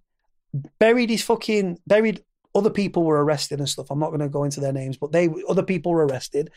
Um, they ended up on remand in prison. I it could have fucked me up massively, but for some reason, the Crown Prosecution Service never tied my charges to his. And the reason I think they didn't do that is because because there was no evidence against me, it would have weakened their case against Dominic. So it was better to keep us separate. So this crime figure, he, he, the police hated him. They went after him. They went after him. They went after him. But like I say, these four guys came forward. They made an allegation that they they was abused by Dominic. Um, all criminals, all admitted to being dishonest in court. Um, but because they was all singing off the same hymn sheet and stuff, there's no forensic, there's no DNA. There's just their word. It's simply four people's word against one person's word. The one person's words name's been dragged through the mud, right, for years. And if the police threw enough mud at a wall, eventually something's going to stick. It stick. The thing is, here in the UK, if you can get someone convicted on sex offenders, and there's been many people that have been victims of sex offenders, and I wouldn't wish it on my worst enemy. And my heart goes out to them people. I was abused, and I went to kill the guy that did it, and he'd actually moved from the property. And I don't speak to the police, and that's why I never took it up with the with the police. Um, but there's you can get compensation. Dominic actually got compensation when he was abused. All right, so let's just stop this a minute then. There's Go a on. few things you've raised here. On. So you're saying you suspect that because he was such a big target, the police procured witnesses and they put a chomo jacket on him, like putting a snitch jacket on him. Um, but let, let me just make it clear for the viewers No, how do you feel about sex offenders in general? I fucking despise sex offenders. And what, what do you think should happen to sex offenders? sex offenders for me, guys, right? And I put it like this: let's let's go on a paedophile sort of sense, right? And I said this in the other videos: if you go to prison attracted to men, you leave attracted to men. If you go to prison sexually attracted to women, you will leave sexually attracted to women. If you go to prison sexually attracted to children, you will leave sexually attracted to children. Now, if you go to prison as a male that's into women that are I don't know, 18 plus or whatever here in the UK, 16 plus, it's legal age, but like you can buy porn on the canteen, right? Which is like you can from the sh- prison shop, if you will, online. You order it, comes. You can order porn. If you are a sex offender, unless you've got a mobile phone, you can't view things that give you sexual gratification. So indecent images of children and stuff. So the longer they're in prison, the more that their libido and their urges intensifies. They leave prison, and that's why a lot of them go back onto reoffending. Um, and like I say, they're housed here in the UK for the most part. They're housed on their own wings with their own people. Um, like I say, the vulnerable prison, they're called vulnerable prisoners. Vulnerable in the sense of because of their crimes, they will be attacked. Um, but it doesn't just resort to child murderers, paedophiles, rapists. You actually get, you can get gang members on there, people that owe debts and stuff like that, and they go onto protection to try and get away from what it because prisoners no prisoners no prisoners. I despise uh, sex offenders, um, and the only way you can rehabilitate a sex offender is a bullet to the back of the head or like a, a foot rope off a six foot drop. And that is because something happened to you. Are you able Yeah. to talk about what yeah, happened yeah, to yeah, you? yeah. Of course, I've come to terms with it now. Like I say, I my past used to used to walk me like a dog, like a like a dog on a fucking lead. Right. Once I came to terms with my life, my childhood, my what happened to me was I was very um, I was the black sheep of my family, and what happened was um, my mum told me to be in one night at eight o'clock. Me being me, turn up at five past eight. Uh, she wouldn't let me in the house. I was twelve. It was fucking freezing cold. Tried to climb, I climbed over the back fence. I was scared of the dark at this age. It is what it is. Um, tried to sleep in the wheelie bin, which had just been emptied like that day. Uh, it was filthy. It was dirty. I couldn't get into the house. I tried. All the windows were closed. Normally, I'd jimmy up the back of the house, or up like a like a monkey climb up through the bathroom window at the top. Everything was closed because they knew what I was like. So I thought, I'm not staying out the back of here and stuff. Fuck that. So I went on to the main road and there's a bus stop. And it was like I said, it's probably getting on like nine, 10 o'clock now. Um, I'm laying on this bus stop. It's cold metal. I'm freezing. I've, I've not got like a big coat on. It's freezing. Uh, a local guy it was called Mad Martin, right? Uh, not because he, he was obviously emotionally unstable. We used to knock a door, run away and stuff and try and wind him up. Um, never had any interaction with him really, apart from trying to get chased by him. Um, comes down, sees me, pissed up. He was pissed up. Um, yeah. And he said to me, he said, You can't stay. He said, You can't sleep on here, lad. He said, It's too cold. He said, Come in mine. So um, I went into his. Um, he was he had loads of cider and stuff. Uh, cheap, cheap cider, white lightning and stuff like that. It was uh, popular amongst people that drink a lot in local area. Plied me with drink. Uh, this was the first time I'd really had an alcoholic drink, apart from trying like alcopop or something that my mum would I'd have a swig when she turned her back. Um, plied me with this cider, uh, sexually abused me. Um, yeah, and then, like I say, just raped me. And um, I I didn't say anything to anyone. Uh, the first time I actually publicly spoke about it was actually on a documentary with Dominic. Um, it was Dominic was in prison, and what they did, they used the footage, what I was talking about, what happened to me, um, linked it with what Dominic had been through and stuff like that. And uh, many years later, when I was an adult and stuff, um, I've been to the Army Surplus store in Manchester uh, on Tib Street, which is still there. Um, I'm actually friends with the owner. Um, and I bought a big serrated fucking like crocodile Dundee sort of. That's not a knife. This is a knife.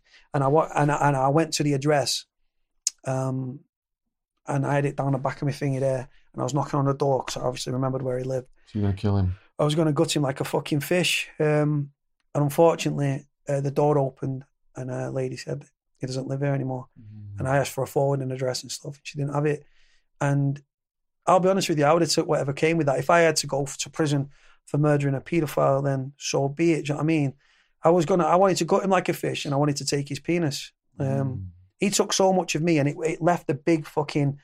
Like I say, speaking so in open terms and stuff like that. There's a lot of people out there that have been through this sort of thing, and like I say, I, I think that becomes different stages in your life. I couldn't speak about it previously in previous years because I'd not come to terms with surprised. it if you've got something like, like I say, a lot of people that take drugs or drink, it's normally as a coping mechanism for something that's mm. gone on horrific, whether it be an abusive childhood. Now, I had an abusive childhood as well. I mean, I was the black sheep of my family.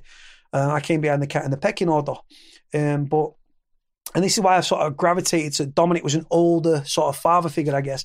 But the thing is, there's many misconceptions around him. Like people, they see the headlines and they, they see the conviction. But like I say, the four people that have come forward, right?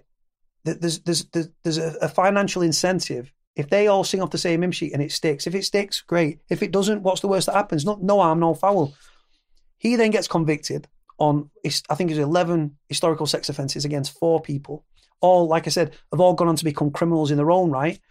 Um, like I say, if Dominic's done it, Dominic's done it. But I personally, having been around him and stuff and never seen anything, another misconception is that oh, he only knocks around with with with with twelve year olds. That's bullshit. If you actually look right, You've got me, there was Davey Essex, Andy, you know I mean? Fucking Tommy, all all older guys and stuff. But back then, he did knock around with young lads and he thought he was more loyal. But as time went on, he came away from that. The thing is with Dominic, you're taking waifs and strays. And what's, what's your relationship with him now? Uh, the reason I, like I say, I, I don't talk shit about anyone, not because I'm in fear of Dominic. I, I, saw a lot of people saying, well, why would he mention Dominic? Why would he address the subject and stuff? And like I say, the reason I came away from Dominic is because eventually on that first sentence, I got out on a bail application eventually. After after several months, I get out of prison. Um, I was at court with uh, a relative of his, and because she'd been tied into it as well, lovely, lovely, lovely lady, um, and she potted me whilst I was in prison, etc., etc. And I'd not physically. People were telling. I went on a visit at Strangeways once, and a lad came off a, a wing, and he said, "Just to let you know, Noonan stitched you up. Noonan stitched you up." And I was ready for fighting with this kid because I thought, nah, nah, mate, we're, we're loyal, we're, we're tight, you know what I mean?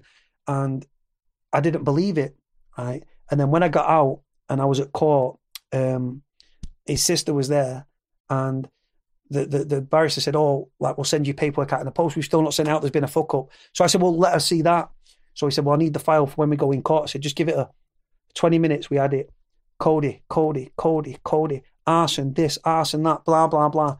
I was in prison and Dominic could blame me for blowing up a caravan on someone's drive. And I'm thinking, hold on, you're just trying to finger me for an arson with intent here. And I'm not saying he grasped me on purpose. I, I genuinely don't think he stitched me on purpose.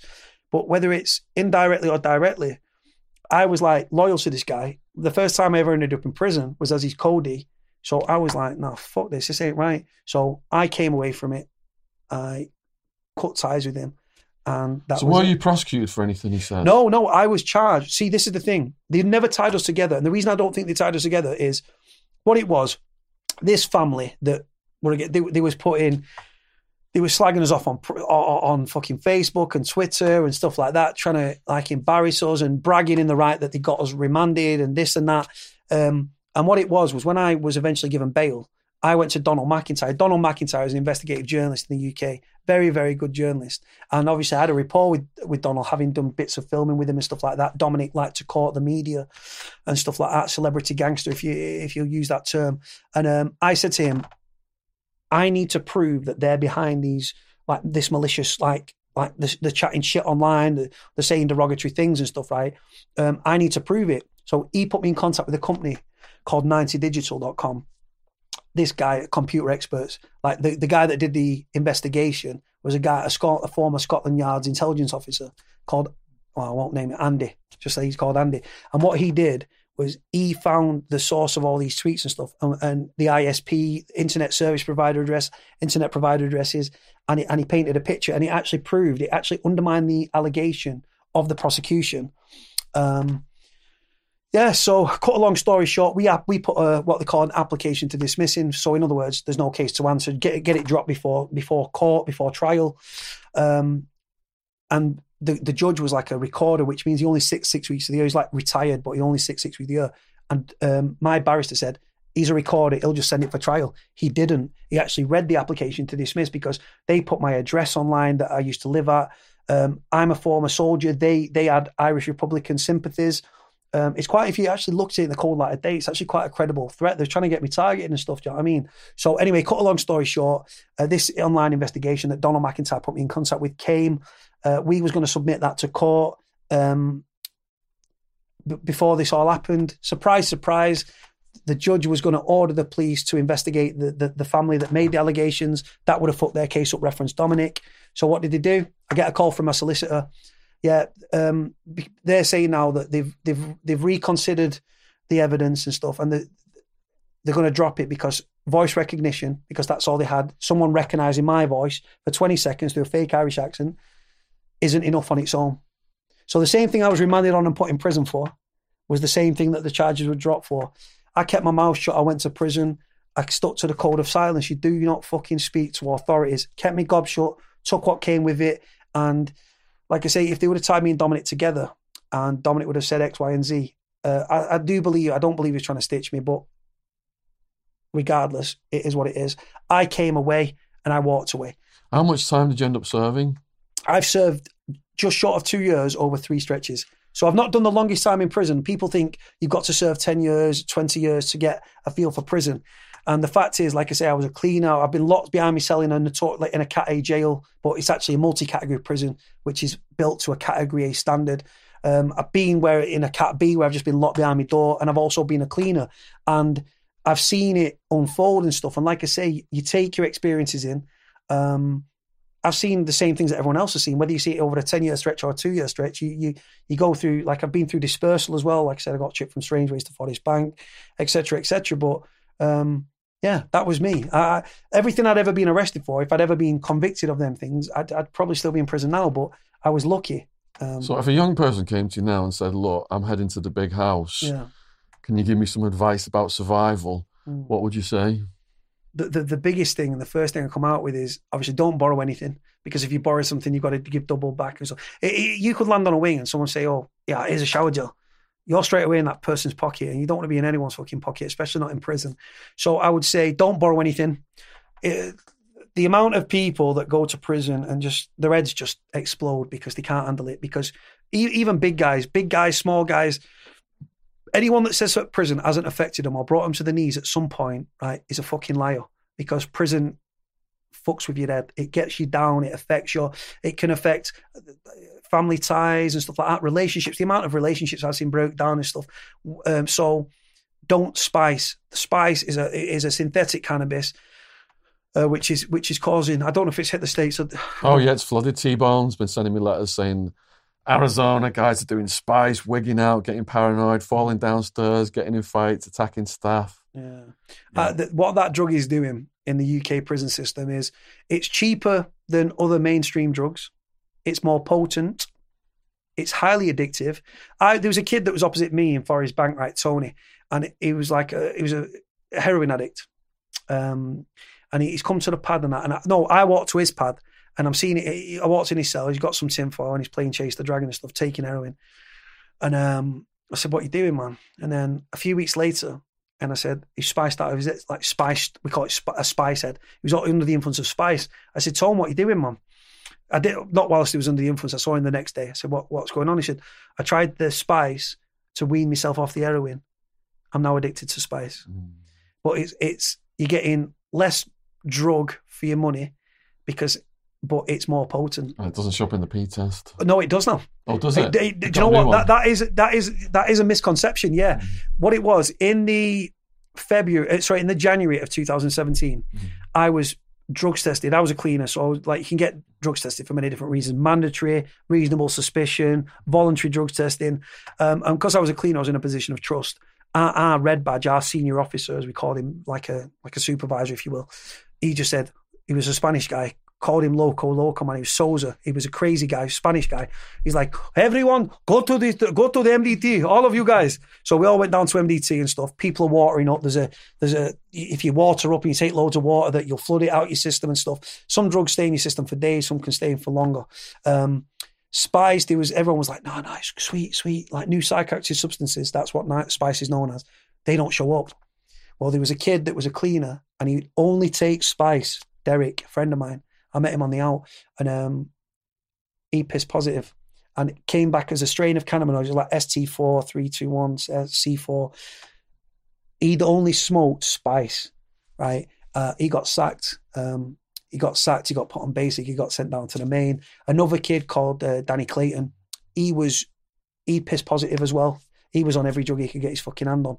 He ended up the screws stitched him. All the screws didn't like him. Uh, he stole from one of the other lads. One of the cleaners was selling spice. Give it to a spicer to look after. Surprise, surprise. The drug fucking vanished because he smoked it. Um, the screws didn't like this particular Danny kid. He got sent to A1. Now A1 was the wing, but it's where all the young offenders were. Um, and put it like this: he ended up on own protection, locked behind his door. Get out. He's under a DNU. Out for half an hour in the morning, half an hour in the evening. Um, yeah, I've seen kids. these kids setting cell fires. Kids. What it does to people, them drugs. Just stay away from the drugs because if if you start taking drugs, your body will want more drugs than you can pay for because it's an expensive fucking habit. Not everyone's got a mountain of money. You can actually put your family in a predicament then as well, where you've got dealers ringing your mum and dad off fucking private numbers. You better put that money in. I'll stab him now. I'll set him on fire. I'll kill him.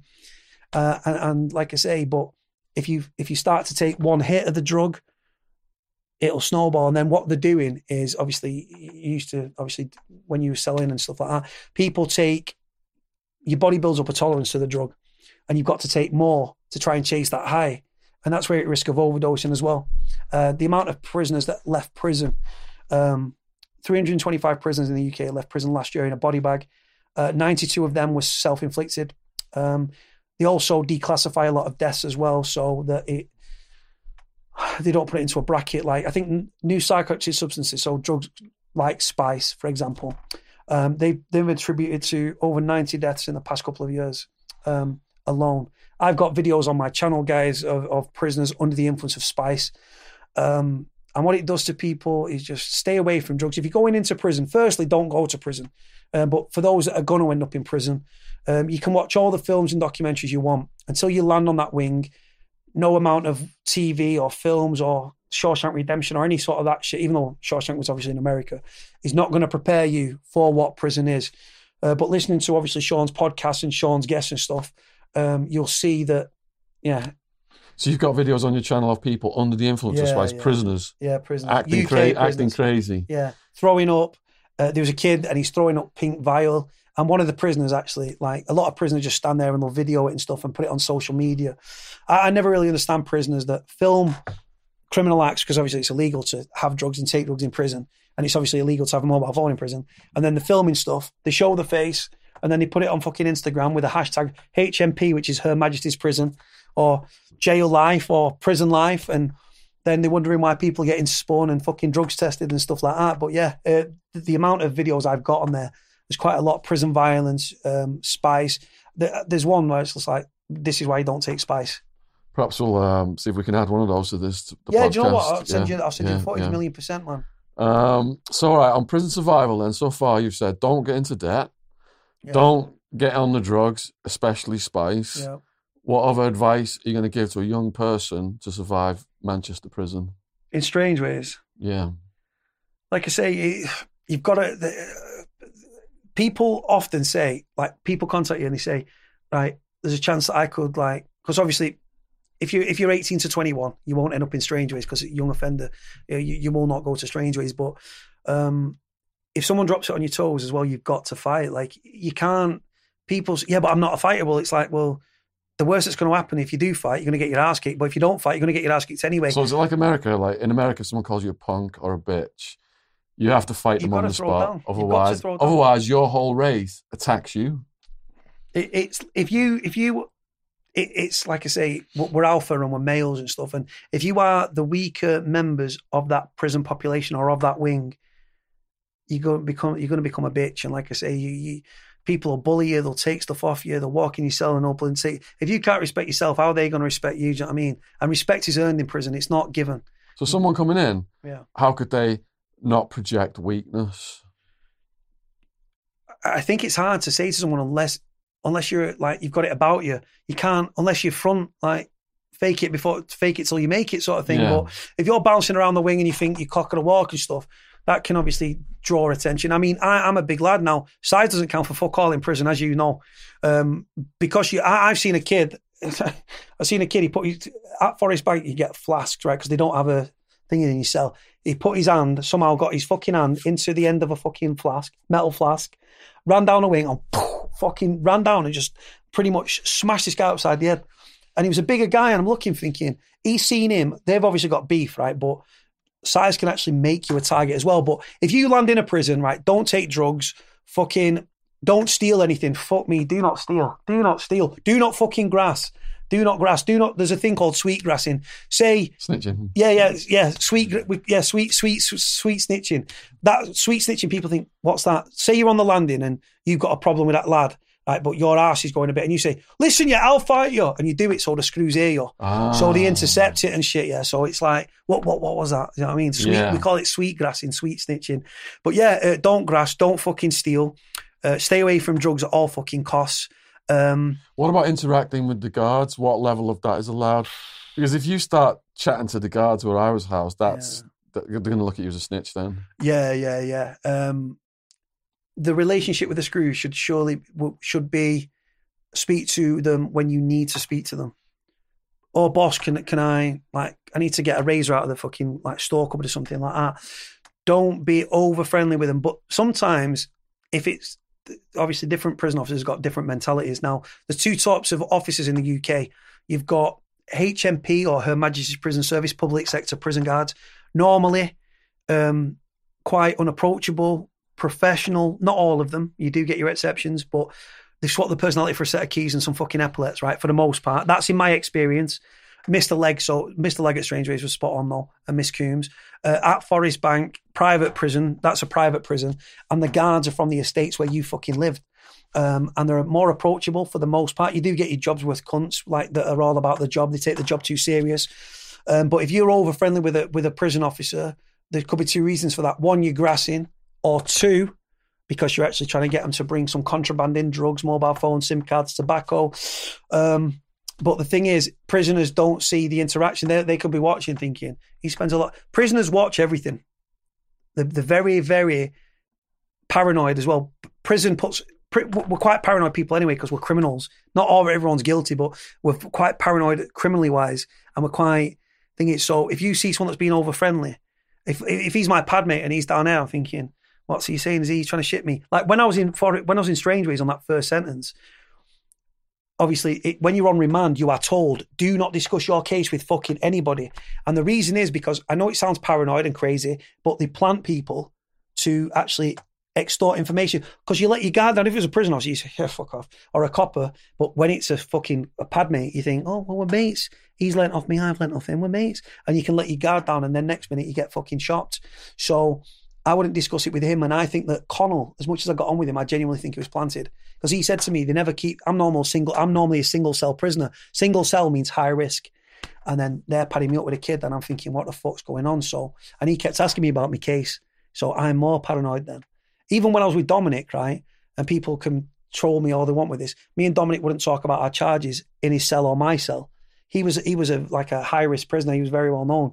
So we go into the showers, I mean, we weren't wanking each other off as fucking like trolls will say and stuff like that. But like, yeah, we used to, because obviously, if the if let's say there's a bug in the shower, any condensation and stuff's going to get into that bug and it won't work. So yeah, we used to talk in the shower us. Um, but yeah, so don't take drugs, don't snitch, don't grass, don't get too over friendly with the officers because, like I say, pe- prisoners will get paranoid and think you're fucking up to something. Um, stay away from drugs at all costs because if you start taking a bit of weed on sick, then it snowballs. They give you more drug, they more drug, and then next minute these. I don't know why, but stupid amounts of prisoners that have never touched spice before end up taking it and it hooks them. It's so fucking fast. And the decline, you'll lose your relationship. You, you can fuck up your family connections. I've seen families walk away from prisoners. I've seen prisoners' heads fall off, um, be, like heads fucked because their family have said, "You're on the drugs. It's debt. It's trouble to me door. I'm not having this." And they've walked away. Their relationships have broke down, all because of taking a oh, a few drags on a spliff of spice, and it hooks them.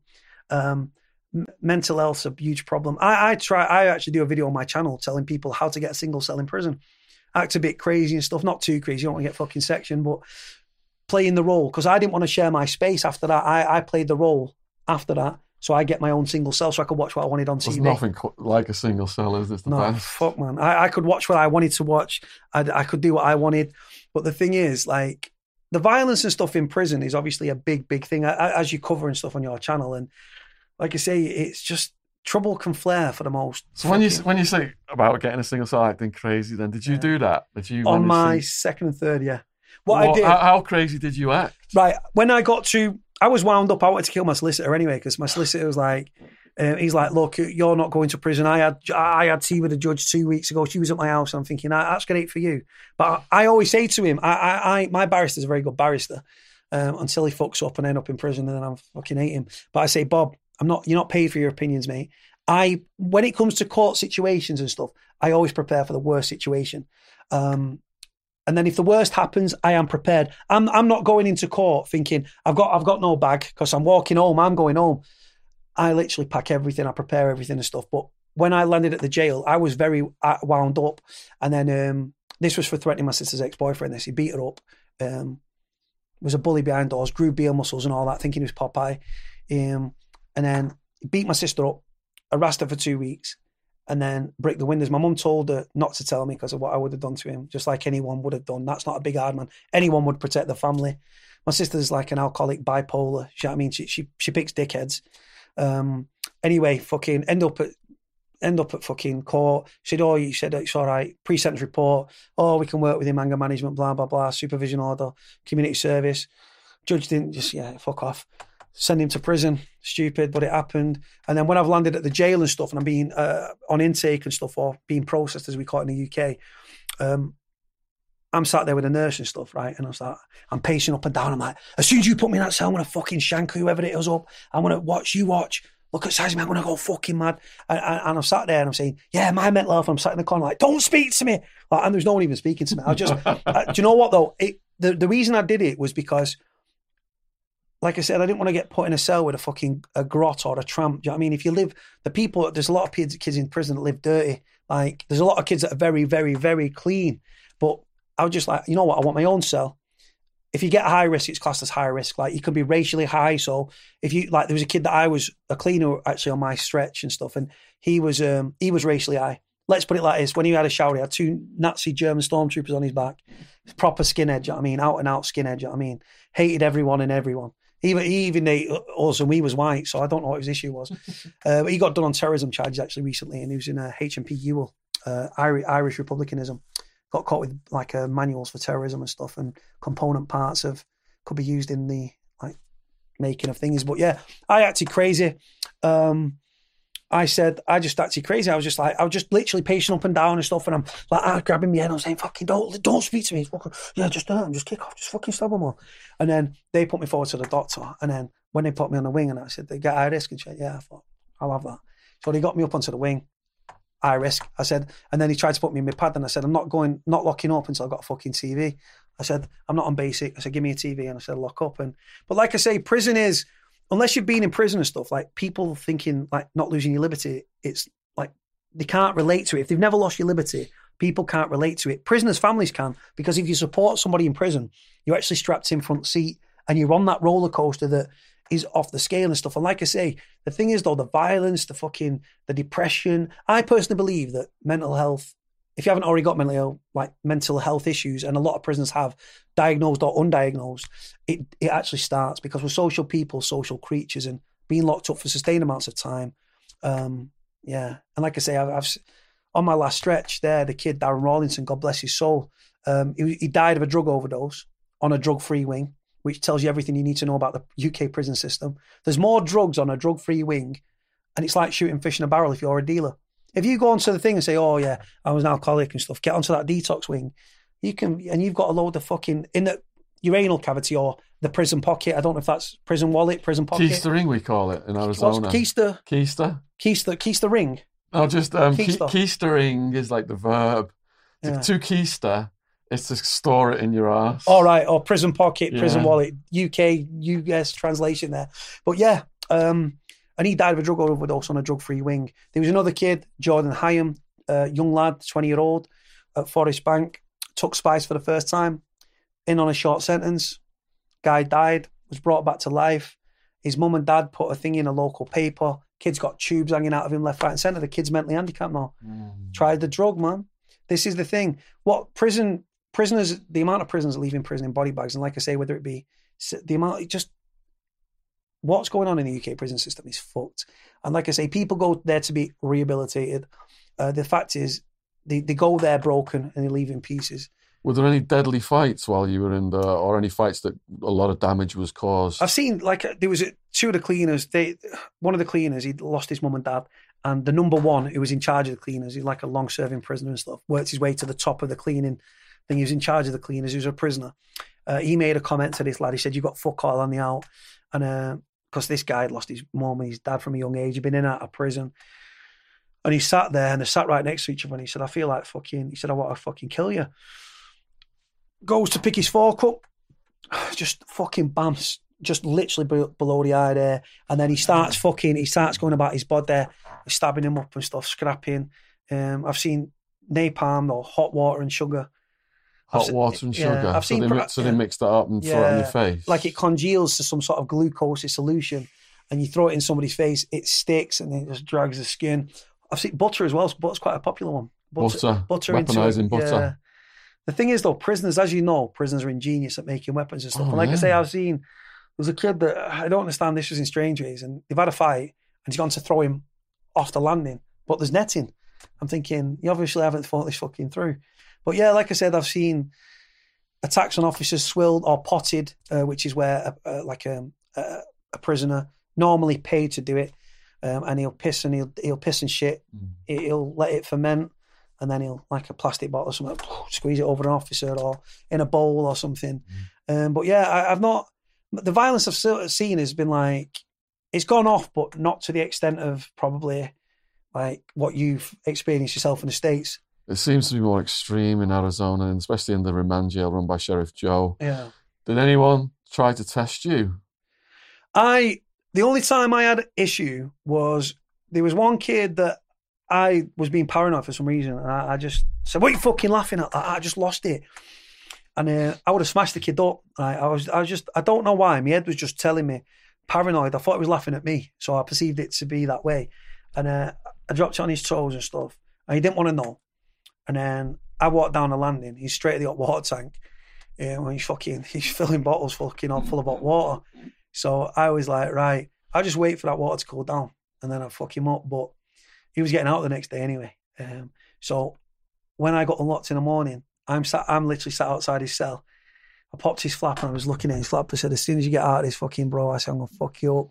He's like, bro, bro, listen, bro. But no, the only other time I got involved in incidents was actually stopping bullying because the kid that was on, like I said, on the cleaners and stuff, Whippy, the kid with the like um, the, the Nazi stormtroopers on his back, he had very bad mental health issues and stuff. And what he had a habit of doing, he'd pick on the more vulnerable prisoners amongst the wing, taking his watch off, trying to hand his watch to everyone. And I just didn't like it. it didn't as a bully victim from a young age, it didn't sit well with me. So there was one point where oh, there was a fit nurse on a wing, right? And he kecked me. Keck's where you pull someone's underpants and pants down Mm. while they're on the landing. Now it's embarrassing and it's disrespectful. And like I say, if that was on the street, I probably would have laughed. But I was in jail and that can be someone can see that if you don't act on that, people can see that and think you're a fucking bitch. I mean, you're a punk, yeah. So I've just I've fucking pulled it up and I've gone to grab Whippy and bang him into the cell and said, "Get in a fucking cell now." And he, he's pulled back there, and people started to gather around the door. I said, "Get in here now, we can have it." And his ass fell out.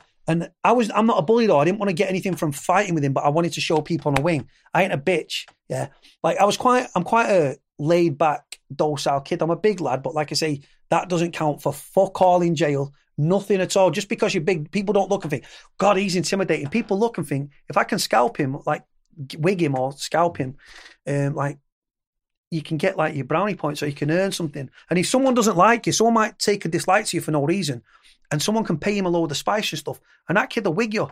Do you know what I mean? Even even like um, other stories and stuff. My, the violence that I've seen and witnessed has been a drop in the ocean compared to what I've heard on your thingy. But like I say, if I was on another wing in a jail, it might have been a bit more thingy. But the violence is commonplace. It's a daily occurrence. People fighting over many different reasons, drug debts and things like that. And like I say, what you'd think, oh, if that was on the street, they get a slap. People are getting fucking shanked up. And then you've got the gang violence as well, where you've got like they try to keep your gang affiliated kids away from each other.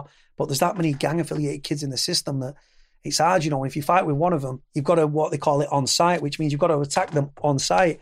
And uh, like I said, just a few weeks ago, we the, they had the prisoner that was murdered down at a Category C facility, um, Risley. Risley what prison. what happened to him? Uh, what happened with him? His name is Stephen O'Donnell. Uh, God bless his soul. May rest in peace. He was uh, from a traveller. He's a traveller family from Stockport. Um, was in prison It was a category C prison. So prisons are categorized in the UK Cat A, Cat B, Cat C, Cat D. So Cat A is your high security, Cat B is a medium, Cat C is a lower, Cat D is your open. Um, he was in a Cat C prison. Um, I'm, I've spoken to his cousin and stuff like that, and I was told that it was over. How crazy is this?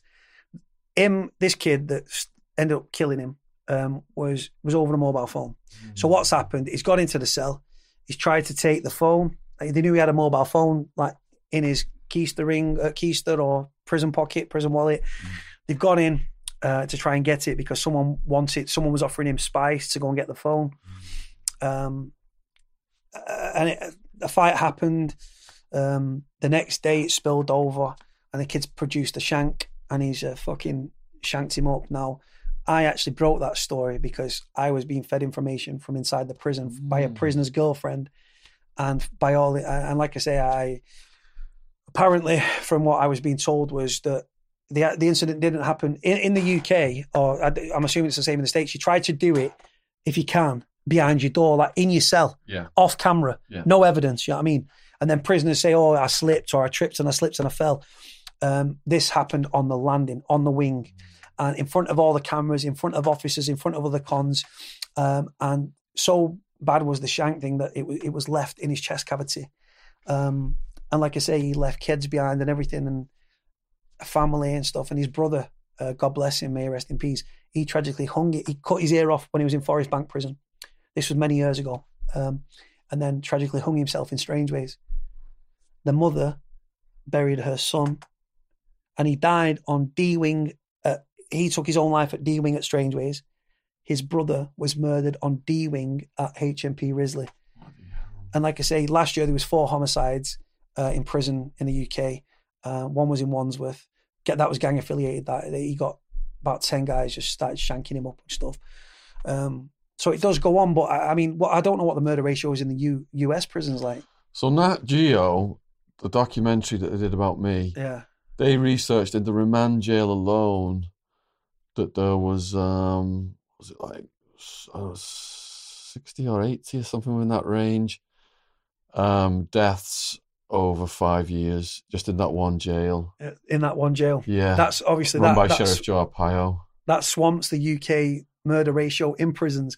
It's violent. We're seeing record levels of violence in the UK, but violence can be like a slap. You could slap somebody, and that's classed as a violent incident. But yeah. then a, a, couple of hundred of them are deemed as serious and stuff. Like I say, I've spoken to officers that have been knocked out. There was an officer called, um, I can't remember his name now, Blink no, not Blinky, Whitey or something. And what he did, he got knocked out on the stairs, uh, ended up swallowing his tongue, nearly died and stuff. And it's a dangerous job that they do. Why did he get knocked out? He just Con took a dislike to him, hit it, waited, hit him at the, from the top of the stairs. He fucking fallen. because obviously your head's quite heavy, and when you and he cracked all his head and all that, and he fucking he was in a bad way. He Nearly died. The kid. you know what I mean, swallowed, nearly swallowed his tongue. Nearly, I mean, he was in a bad way. But the officers, the job they do, like I said, when I first went to prison, it was my attitude as a con was it's us versus them, as in prisoners versus prison officers. The more on that last stretch and stuff, when they let me out of my cell as a cleaner and I'm out 14 hours of the day, mm-hmm. you, you actually get, I know it sounds strange, and people that are hard and cons will slag me for this, but I actually got a healthy respect for the job that they do. Not all of them, because there's some fucking scumbags. I've seen there was one, there was a big officer. I won't name him because he's actually all right, but um, he he knocked a fucking he knocked a Welsh prisoner out uh, with his head, headbutted him, knocked him sparkle. He, he the kid started smashing up his pad, um, and then I've actually I was a cleaner. I've gone down, and he's like um, it's called Williams or some Welsh kid, and he's he's ripping all his paperwork up and all his letters and stuff. I'm thinking, what are you doing, man? He said, oh mate, I fucking watch this and that, right? And he, he was ripping all his stuff up for ages, and then I've, he's banging his cell up. He's start bullet naked, ripping his thing up, and then he sets his fucking pad on fire right in front of me. And the thing is, check this right for a fuck up. There's a thing called an Instamus machine. Now, in the cell door, there's called an inundation hatch. Right? It not been lubricated, so it's seized. Right? Mm. Right? They don't open when you set a cell fire. They don't run in and open your door, mm. obviously, because fire spreads. Right? So the inundation hatch. th- Then he goes to plug the Instamus machine in. The fucking third prong, the top prong on the fucking plug snapped. Right? And then they had to get a fire hose and resort to spraying water through about an half an inch gap through the bottom of the thing. The bed's suspended. The fire's on the bed. There's black smoke. The kids open the window. The kid passed out and everything. And I'm, I, I run down to the office. The fire alarm didn't trigger neither for the, for the screws. Right? So I ran down. I said, Jacko. Jacko was the senior officer. I said, Jacko, there's a fucking he's, Williams has set his fad on fire. And he's gone, he has it. You joking? I said, fucking, I'm not joking. So he ran up and stuff like that. And like I say, just one failure after another, spraying fucking water under a door when the when the fucking fire's on the bed suspended. The kid was pulled out unconscious. Kid could have died though. Yeah, the prison guard we had on, he um, talked about spraying down cells, people setting fire to themselves, Yeah, and reading his book. Like you said, where I, where I was housed, us versus them mentality. yeah, But then reading his book, I, I really kind of saw it through the, the, the eyes of the guard, the, the, the risk of the occupation. yeah, And I really felt for him because, you know, like if a guard did something bad to a prisoner that was uncalled for, he would be trying to like be honest, but Mm. then the guards would say to him, "You're like, you're fucking a traitor now. It's us versus them." So they've Yeah. got the us versus them against They've got the as same well. mentality. Yeah, do you know what? This guy was a good guy though. Yeah, this is the thing from private prisons to public sector prisons. The public sector prisons, I do believe that they have got that hardcore, like institutional racism, violence, and they, they do want to fuck prisoners up. And it's been documented. There's prisoners. There's two officers at uh, Young Offenders Institute, Wetherby, that were jailed after dragging a 17 year old off camera for allegedly assaulting one of their colleagues, and they fucked him up bad. But the other officers actually put statements in against them two officers mm. because they believed it. He was a 17 year old kid, man. And there was the guy, one of the guys with a big steroid head, yeah, and he's fucked the kid up. Mm. So the thing is, yeah, it's the, the prison officers, and it's not happened yet, but prisoners are leaving prison with PTSD, right? Prison officers through their jobs, because like I say, I'm, I'm not a screw boy, by the way. A screw boy is like a prison officer boy. I don't want people thinking that. I'm saying to you, there was uh, there was some officers, Strangeways. I've got two officers that I got on with. The rest of them were fuckers. At Forest Bank, yeah, these are people off the estates that you might have gone to school with, right? and they're more approachable. And in any other walk of life, they would have been a friend. And like I said, I, it was strictly professional at work though. I was a cleaner. They tell me should do something, I would fucking do it. Away from that, because you're a cleaner and you're out your cell, you've got a kid over here that wants to pass a shitload of spice to him over there. Cleaner, cleaner, listen, pass this to him. So then you might you might charge a fee. If you're all right with a kid, you might not. You'd be like, yeah, sweet. I used to get caught a lot because the fucking there was a screw called Youngie, and he's like a fucking bat watching. Every time he turn around, he's standing there. I'll sack you. And I'm thinking, for fuck's sake. So what I used to do is to get um, a prison letter, like you get a free prison letter a week called OL.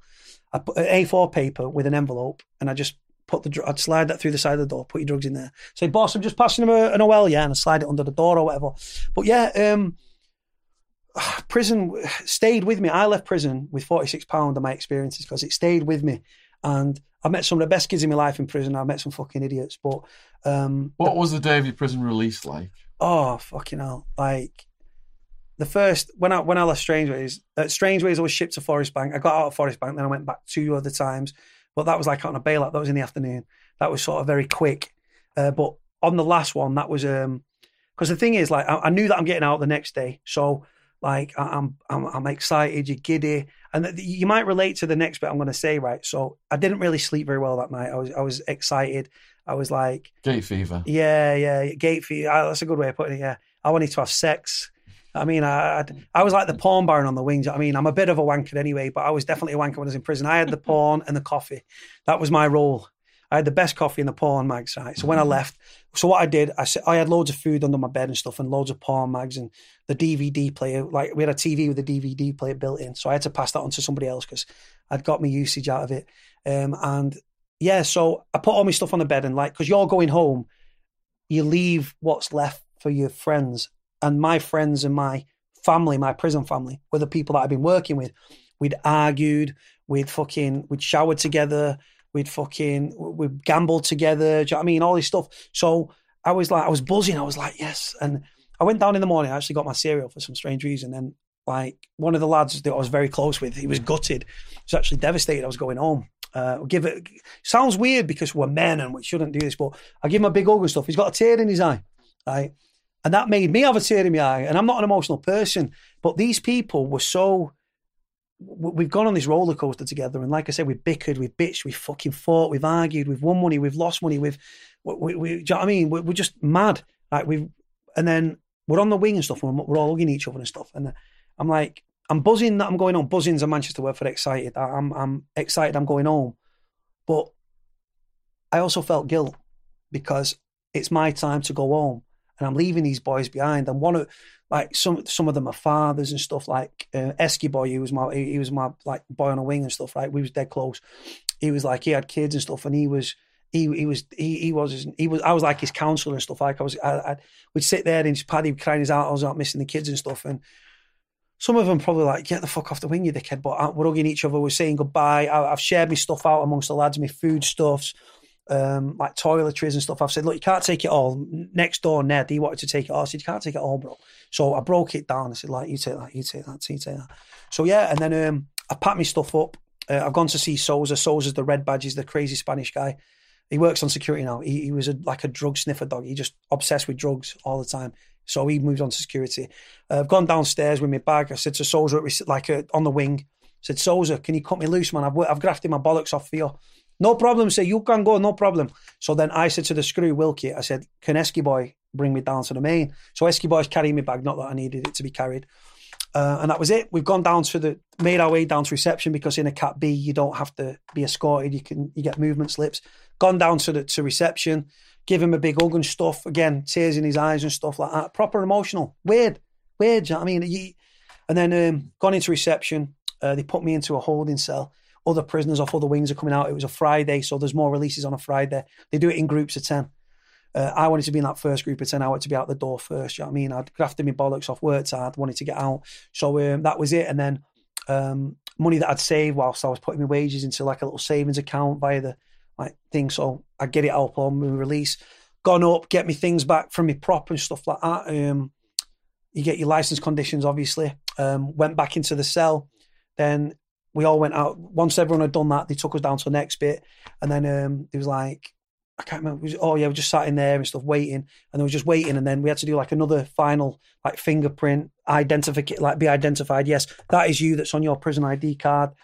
Um, it's even secure on the way out, just to make sure that they're not fucking releasing the wrong person. And as mad as it sounds, that does happen from time to time. And then they said, right, lads, um, they just got got our bags and we the first time I ever left Forest Bank was via the gate, but this time we went through visits, and we actually was released from visits at Forest Bank. And I've walked out. My mum's there. Um, I give her a big hug and stuff, and she said, "What do you have to do?" I said, "I need to go probation." So we headed to probation. Probation weren't ready for me. I had to go and see my probation worker. She said, "Go and get some breakfast if you want, and come back." Went and got some brekkie. Went back got home, wanted to get a shower and get that sort of. I wanted to use my own washing powder and get that like weird thing about prison. People do different things when they leave jail. You, you obviously you've been through that yourself. What did you do like when you left? Did you have like a set? Well, mine was weird because I got released from the prison to federal deportation then. Str- So they had to come and get me from the prison where I was at for years. yeah. Then I'm in federal deportation for several weeks. Yeah. They can't tell you when they're going to release you for security purposes. Yeah. But then the day of your release, they say roll up, and you get on this bus then to the airport. Then I was on Con Air for several days, uh, a couple of days, dropping off and picking up Mexicans mostly because they're all getting deported out there. This is across Arizona and California. Finally, they put me in a holding cell in California jail. I'm there for ages. I'm with this Argentinian guy. We go to the um, to the airport, and then the the guard says you've you you we've, it's all run late. You're not going to make your flights now. Um, it's got to be rescheduled. And I'm just thinking, all right, we'll just be on the next flight. And then the Argentinian guy starts freaking out, saying, "Uh, "Rescheduled." He turns to me, he's like, "Do you know what rescheduled means?" I'm like, "No." He's like, "You got to. It's it like takes weeks now to go through all the process again to get a new fucking flight." So we went all the way back to the jail. I'm thinking I'm rescheduled now. I'm fucked. Right. The Argentinian cracks the fuck up, starts screaming at, "Oh, I need a cigarette! I need a cigarette!" They put him in like a box, and he's just, he's, he's he's literally sobbing. And then the guard goes to me, "There's been a mistake on yours. You don't need to be rescheduled. We're going back to the airport. Just made the just made the fucking plane, and um, they took the cuffs on me, and I got on, and I'm smelling the women's perfume and stuff." And um, it was a long ass flight, like ten hours or something. So where did you fly from to? L.A. From LA? Yeah, LAX. Yeah, yeah, So yeah. where Gatwick? to Heathrow Gatwick. There's actually videos of me meeting my parents and my sister at the airport on my YouTube channel. I'm all stubbled out from all the transportation for days. I look completely shell shocked and bug eyed. Like you said, giving your mum a hug was just like the best thing in the world. How long was that readjustment period for you from leaving jail from like to, to actually get back into like I'm not in jail no more, the routine and stuff like that? I spent a year at my parents' house before I felt clear headed enough to come down south and live with Hot Wheels, who you met earlier. yeah, gentlemen, absolutely gentlemen. Gentlemen, really, really gentlemen. And um, PJ Hot Wheels is one of the characters in my book, Party Time. Used to supply ecstasy to me out of LA, Manchester lad. Um, got deported for similar stuff as me. And um, anyway, so it still took me, I would say, a few years. I was having a lot of nightmares, a lot of PTSD. People who'd like were my enemies, I was having nightmares about them for quite a while. Uh, my 10 year anniversary of my release was last December, and um, fucking hell, looking back now, actually, the December before was it? I'm um, looking back now, I look at everything I, I went through, and it's it's almost surreal, like a dream, because it's been so such a, a long time, and I, I just can't understand how I'm still alive. Um, thinking of some of the situations I was in. Yeah. What was the so flicking the switch back to you? What advice would you give to someone that might find themselves going to like a county or a federal jail or in the states? Like, how would you Yeah. to, to, to a young up and comer just to, to try and flick it back to your audience uh, on, on the state side of things? I think you've covered all the bases of PSA, prison survival advice, Yeah. on YouTube videos. Drug debts Mm. Were res- responsible for the most murders and violence where I was housed. Is it double? Is it like double bubble there? Like double troubles in you borrow something, you've got to give double back. Or is it tripled, or is it just It's overpriced, so you, they get you in debt, and if you can't pay it back, they start adding interest. Uh, what would the interest be? Yeah, it's, it's just going to go up really fast. Double, fast. double, double, Yeah, they're going to keep going with it. So then you got people on the phone crying to the family members, saying, "I'm going to get fucking killed unless you pay this five thousand dollar debt off by now, whatever it is." Um, that's the main thing: is drug debts. Um, any debts though can cause problems. So gambling, buying food um, from the from prisoner store th- things that you can't pay for, uh, hooch, running up hooch debts. Uh, then the next thing I would say is be careful about your etiquette around different prisoners, like like what you're saying. Show respect, but don't act too crazy. It was interesting what you said. The guy's walking in, who's like big, all cocky. Mm. Doesn't matter how big and bad he is. They go in on packs and they'll take they'll take you down if you've got that. So you want to go in with a spring in your step and your head up mm. if you're shuffling into the prison, looking down at the floor, terrified, they're thinking, you know, is this guy a chomo? Has he got something to hide? What you know, what the fuck's going on with this guy? And they'll, animals sense weakness. Yeah. So they're always looking for something to exploit in there, and they're crafty as fuck. Mm. So if you if you if you demonstrate anything like that, so body language is very important. How you present yourself. I think I'm not a big tough guy. I mean, look at the size of me, but I was an anomaly, nerdy, like British educated person. So even after a couple of years, I'm walking with the prison walk, you know, Mm. Hoping that other prisons will accept me in new prisons. But they see through that instantly, and they then see that I'm a resource Mm. they could use me to read their legal paperwork um, and, and, and do stuff from for them using my education. So find a way to fit in is my point here. A lot of people have got a hustle. Mm. Maybe it's tattoo skills, Mm. make your tattoo gun, do your tattooing. Art. A lot of a lot of guys get the artists to like make nice envelopes for their girlfriends or their wives and, and draw like romantic pictures on them and, and, and stuff like that.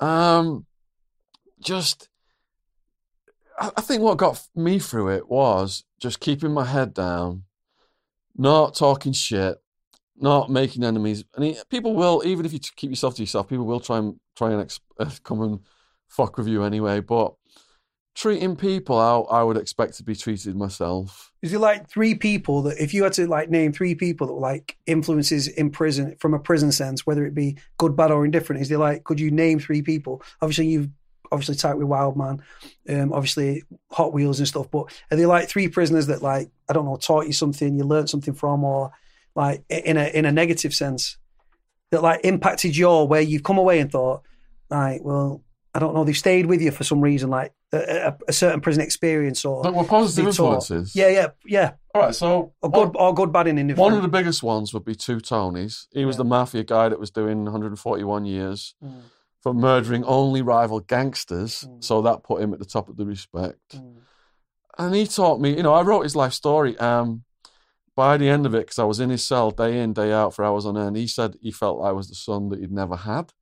When I had to say goodbye to him at the fence, and I, I was never going to see him again, we were both like almost in tears because we had such a strong bond. But he taught me like whenever the prisoners were complaining about stuff, rec didn't start on time, breakfast cold. One of his favourite books was A Day in the Life of Ivan Denisovich, where they were in the Russian Gulag. Mm. So he's laughing at these guys in prison. You're complaining breakfast is cold. Where Ivan was in the Russian Gulag, they were fighting over a fish eyeball in the soup. So Puts things in perspective, though. yeah, right? yeah. He made me appreciate the small things. And the story of my life is I wasn't appreciating the small things. I thought I had to be smashed out of my brains on 10 different types of drugs at the weekends to, to be enjoying life. But if you appreciate the small things, you don't go looking for trouble in all of the wrong places, which is what I did. What was the biggest thing that you learned about yourself, having been thrown from your mad, crazy life where you was like doing what you was doing to landing in prison? What did you find about yourself that you was like, I didn't know I had that in me, or I didn't know that I could, I don't know, adapt to that situation, or All right, so I had anxiety as a teenager, yeah.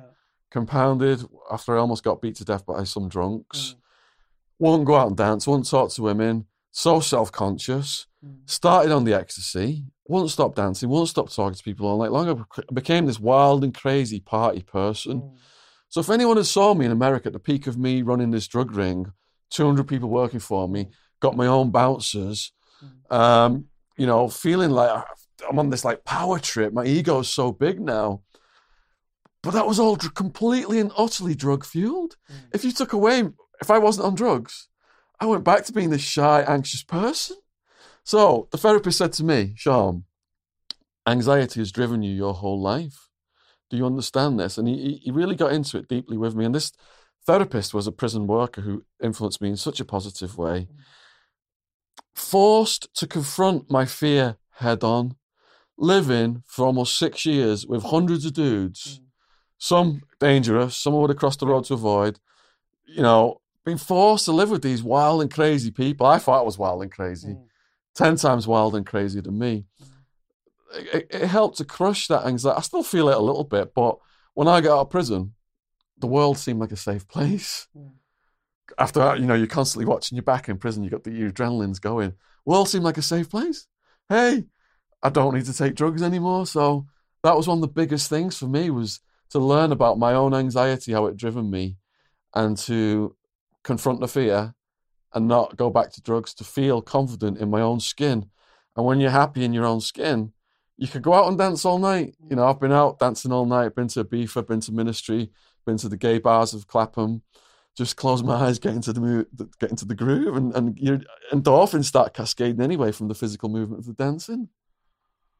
And then, like, how often? This is one thing we didn't touch base with. How prevalent are like prisoner to like? I've seen like documentaries about like Louis Theroux where prisoners like fall into like gay relationships in the prisons and stuff like. Yeah. There's two. There's like a, a former Aryan Brotherhood sort of guy with Mm-hmm. another sort of guy and stuff like. Is it is it big like homosexuality amongst like and then like also sexual like relationships between prisoners and prison officers? So in my book, Prison Time, I really described the sexual relations that happen in prison. I don't think any other book has, has got into that. Now, I learned a lot of it through a transgender friend I had Mm. called Zena or Shira. Um, she, Zena was getting protected at the time because she had like one of the toughest boyfriends on the yard. This Mm. guy had never lost a fight. And I started to put her stories online. She got a big following. So what Zena said was that some of the biggest, baddest dudes were the ones who were coming to her for sexual favors, and these were people who were spouting off, acting homophobic, and people that perhaps would never be suspected of doing the things that they were doing Mm. with her. Yeah, I'm saying her because that's what she preferred to be called. yeah, of course, yeah. Um, so she opened my eyes to all the different kind of stuff that was going on. So I was told after five years I'd be receiving oral sex from trans. That was considered pretty normal, considered straight, because you're just the receiver of it. I had a bird who was visiting me, and I kept my mind, um, you know, on, on on her. So there was like prostitution. There's prison punks. You know, people who get turned out. Maybe they get put in debt they can't repay. They're forced into sex acts, and once they're turned out, then there's no coming back from that. It's like they're called prison punks, and um, they're rented out by the gangs as prison prostitutes Against their just to pay off drug debts and stuff, and But once they get turned out, it's like they get forced to just keep doing stuff it because they can't stand up to the gangs. Mm. Zena told me, if you're gay and you're not a, a tough person, don't let anyone know because they're going to exploit it to the fullest. Mm. You're going to get used and abused and rented out. And you know, I've got all kinds of horror stories from Zena of rape. gay friends of hers that had one had a light bulb shoved in his ass, and they took bets on who could smash it while it was in his ass. Another one was raped with a broomstick and got splintered in the internal organs. Um, one of them, the light bulb one, committed suicide afterwards. A lot of them ended up dead as well. So it's it's it's it's really sad um, what's going on there. There's also people who are gay for the stay, so they've got like wives and girlfriends visiting them on the weekends, but they've got secret relations going on in the prison. But then when they get out, they just go back to the wives and girlfriends, and, and nobody knows any anything about it. Gay for the stay. I actually spoke to a girl who was convicted under joint enterprise. Joint enterprise is it for those that don't know is a 300 year old plus law where say there's 10 people fighting with another 10 people and one of them produces a knife and stabs that person to death all 10 people get tied together for murder. Uh, it's wrong and it's unjust but it is what it is. Uh, she got sentenced to 14 years life sentence. Uh, it's classed as a minimum tariff. Um, and she became while she was in prison she was locked up with a serial killer rose west. Um, and a lady called tracey connelly who like they abused a kid and the baby died sadly, sadly and everything. Well she was a, she became a lesbian while she was in prison. She said the amount of women on the wing that were in lesbian relationships because she was on the lifers wing with like i say rose west and stuff. And then she said the amount of women that are then going on weekly visits to see their fellas and then they're necking on with them and stuff and groping and stuff. And she said then they're going back to the wing and going back to it's, it's like it's fucking so prevalent and stuff. And th- there's been, a, I spoke to a prisoner recently on the phone personally, and um, there's this prison in Wrexham called Berwyn, which is a super prison, Wrexham. Um, and a prisoner, normally, obviously, sex offenders are kept separate. For some reason, they're having away with it there. I don't know. Pe- prisoners think it's a government experiment, the prison, and that they might be reading a, it's conspiracy, I know. But the thing is, they think that because a guy was padded up with what he thought was a normal general population prisoner, and he, he ended up getting raped by him. Um, and actually the guy was actually convicted rapist and stuff, and he's going on in prisons and stuff. Prison officers um, put an extendable baton into the anal cavity of a prisoner um, to, to to to get drugs out. Uh, he ended up with internal injuries and stuff, and there's a legal process going on at the moment. Um, the thing is, as well, I'll tell you one thing that is how prevalent is prison officer prisoner relationships, or is it is it not? Does it not happen? I don't know. It happens here, obviously, but All right, so with Pepsi Watson, yeah, we talked about the 48 Laws of Power, which is a book by Robert Greene. There's Yeah. also a book called The Art of Seduction. Mm. So there was a prisoner who had read The Art of Seduction, and nearly every yard he went to, he ended up seducing a female guard using the techniques from this book. Mhm. So then the guard would get moved to another prison, he'd get moved to a prison, he'd just do it again. So in Arizona, all sex between prisoners and staff is classified as rape because they are your custodians yeah. and they're taking advantage of the situation. But if you put men and women in any field, um, that's going to happen. Yeah. Yeah. So so it does happen, and what happens is if prisoners find out, they get jealous. So then they put um, kites into the staff to say, Mhm. "Look, this is happening," to try and uh, or they they try and make moves on the woman, or they'll put a kite in on the prisoner who's getting the sex to get him out of the way, so then they can Have a free make, make moves officer. make moves on the woman and stuff like that. So there's all this uh, Machiavellian stuff going on with guys who will get jealous and ruin it for you if, if it comes out. Yeah. It's fucking crazy because in the UK, when I was padded up at Forest Bank, I was padded up with a convicted murderer. Um, he killed his own dad. His dad had been non, his dad had nonced his sister off, and also used to severely beat his fucking mum. And he was under the influence of cocaine. He was 19 years old. He went round to his dad's. Um, I think from entering the block of flats, high-rise flats, to leaving was about four minutes, and he fucked it. He killed his dad with a hammer. Um, ended up getting, I think he got a 23 year minimum tariff. Uh, anyway, cut a long story short, we was in Forest Bank, padded up together. Um, the first time this female officer, she was stunning, petite, beautiful brunette, right? Obviously in prison, um, because you are sexually deprived, um, women that you wouldn't look at on the street become very attractive, but she was just a nice, genuinely looking, good looking officer. Anyway, she's popped the door, he's having a shit. The bog's right next to the fucking cell door. It was like love at first sight or something because he's literally he felt he went to pull his pants up because he he he telling me how fit she is. He liked her. He wanted to get in with her, but he'd all he'd already he got kicked out of Garth. He was sent from Garth down to Lowdham Grange because of banging an officer up there. That was confirmed by another off uh, by another prisoner called Solbach who was from South Africa, and he said Solbach come here. He said he thinks he thinks Cody thinks I'm talking shit about this prison officer I was banging. He said, "Oh brother, I wanted to do the cell and his fucking smell of the sex." Right. So I was like, "Fuck." So he was shipped to Lowdham Grange. He was up on accumulated visits because he'd not had visits for ages. So he'd amassed a load of visits. Brought him back for a local prison so he could have his visits. He was obsessed with this officer. Really, he's a good-looking lad. He, he'd become a, a Buddhist and stuff, like trying to like found religion. He'd been in prison seven years at this point. She's walks in. They don't knock, obviously. Pops his door. He's having a shite. Goes to stand up, and he fucking fell off the toilet, side saddle, right? And then she just sort of quickly closed the door 'cause it fucking stunk. He tried to blame me, but it's like, mate, you just got your wee pants down. Anyway, when I got out, he put my house number on his pin, and there they don't clear, they don't like ring up and check it. They just clear the number. Anyway, cut a long story short, I eventually get out. He rings me at home, and he said, "Have you found that uh, maid from the hotel? The hotel was the prison, and he was trying to find her on Facebook. Right? Found her on Facebook. Her and her wife." Was cutting cake, married, fucking cutting cake together, right? In a hers and hers outfit, right? I don't know what the fuck he did, but he ends up he ends up getting with her. She quits her job, right? He's getting her to bring drugs in and stuff first and stuff, right? She ends up quitting her job, right? Going on to cash in transit instead, like moving money from bank to bank and stuff, right? And then at Lowdham Grange, you can actually have. He went back to Lowdham Grange. You can have visits on the visit. You can have pictures on the visits there with family. Uh, and next minute on his Facebook, there's fucking pictures of him there. And I'm thinking, oh my fucking god! So love at first sight. She caught him taking a shit, and she. But he was he was a very charming character. But it was just. But like I say, the staff prisoner relationships. Obviously, prisoners, uh, as you know, are masters of manipulation, and they're looking any advantage they can use for their own experience as well. In prison, I've seen it numerous times where a prisoner will get friendly with a prison officer. obviously mobile phones are big business within prison.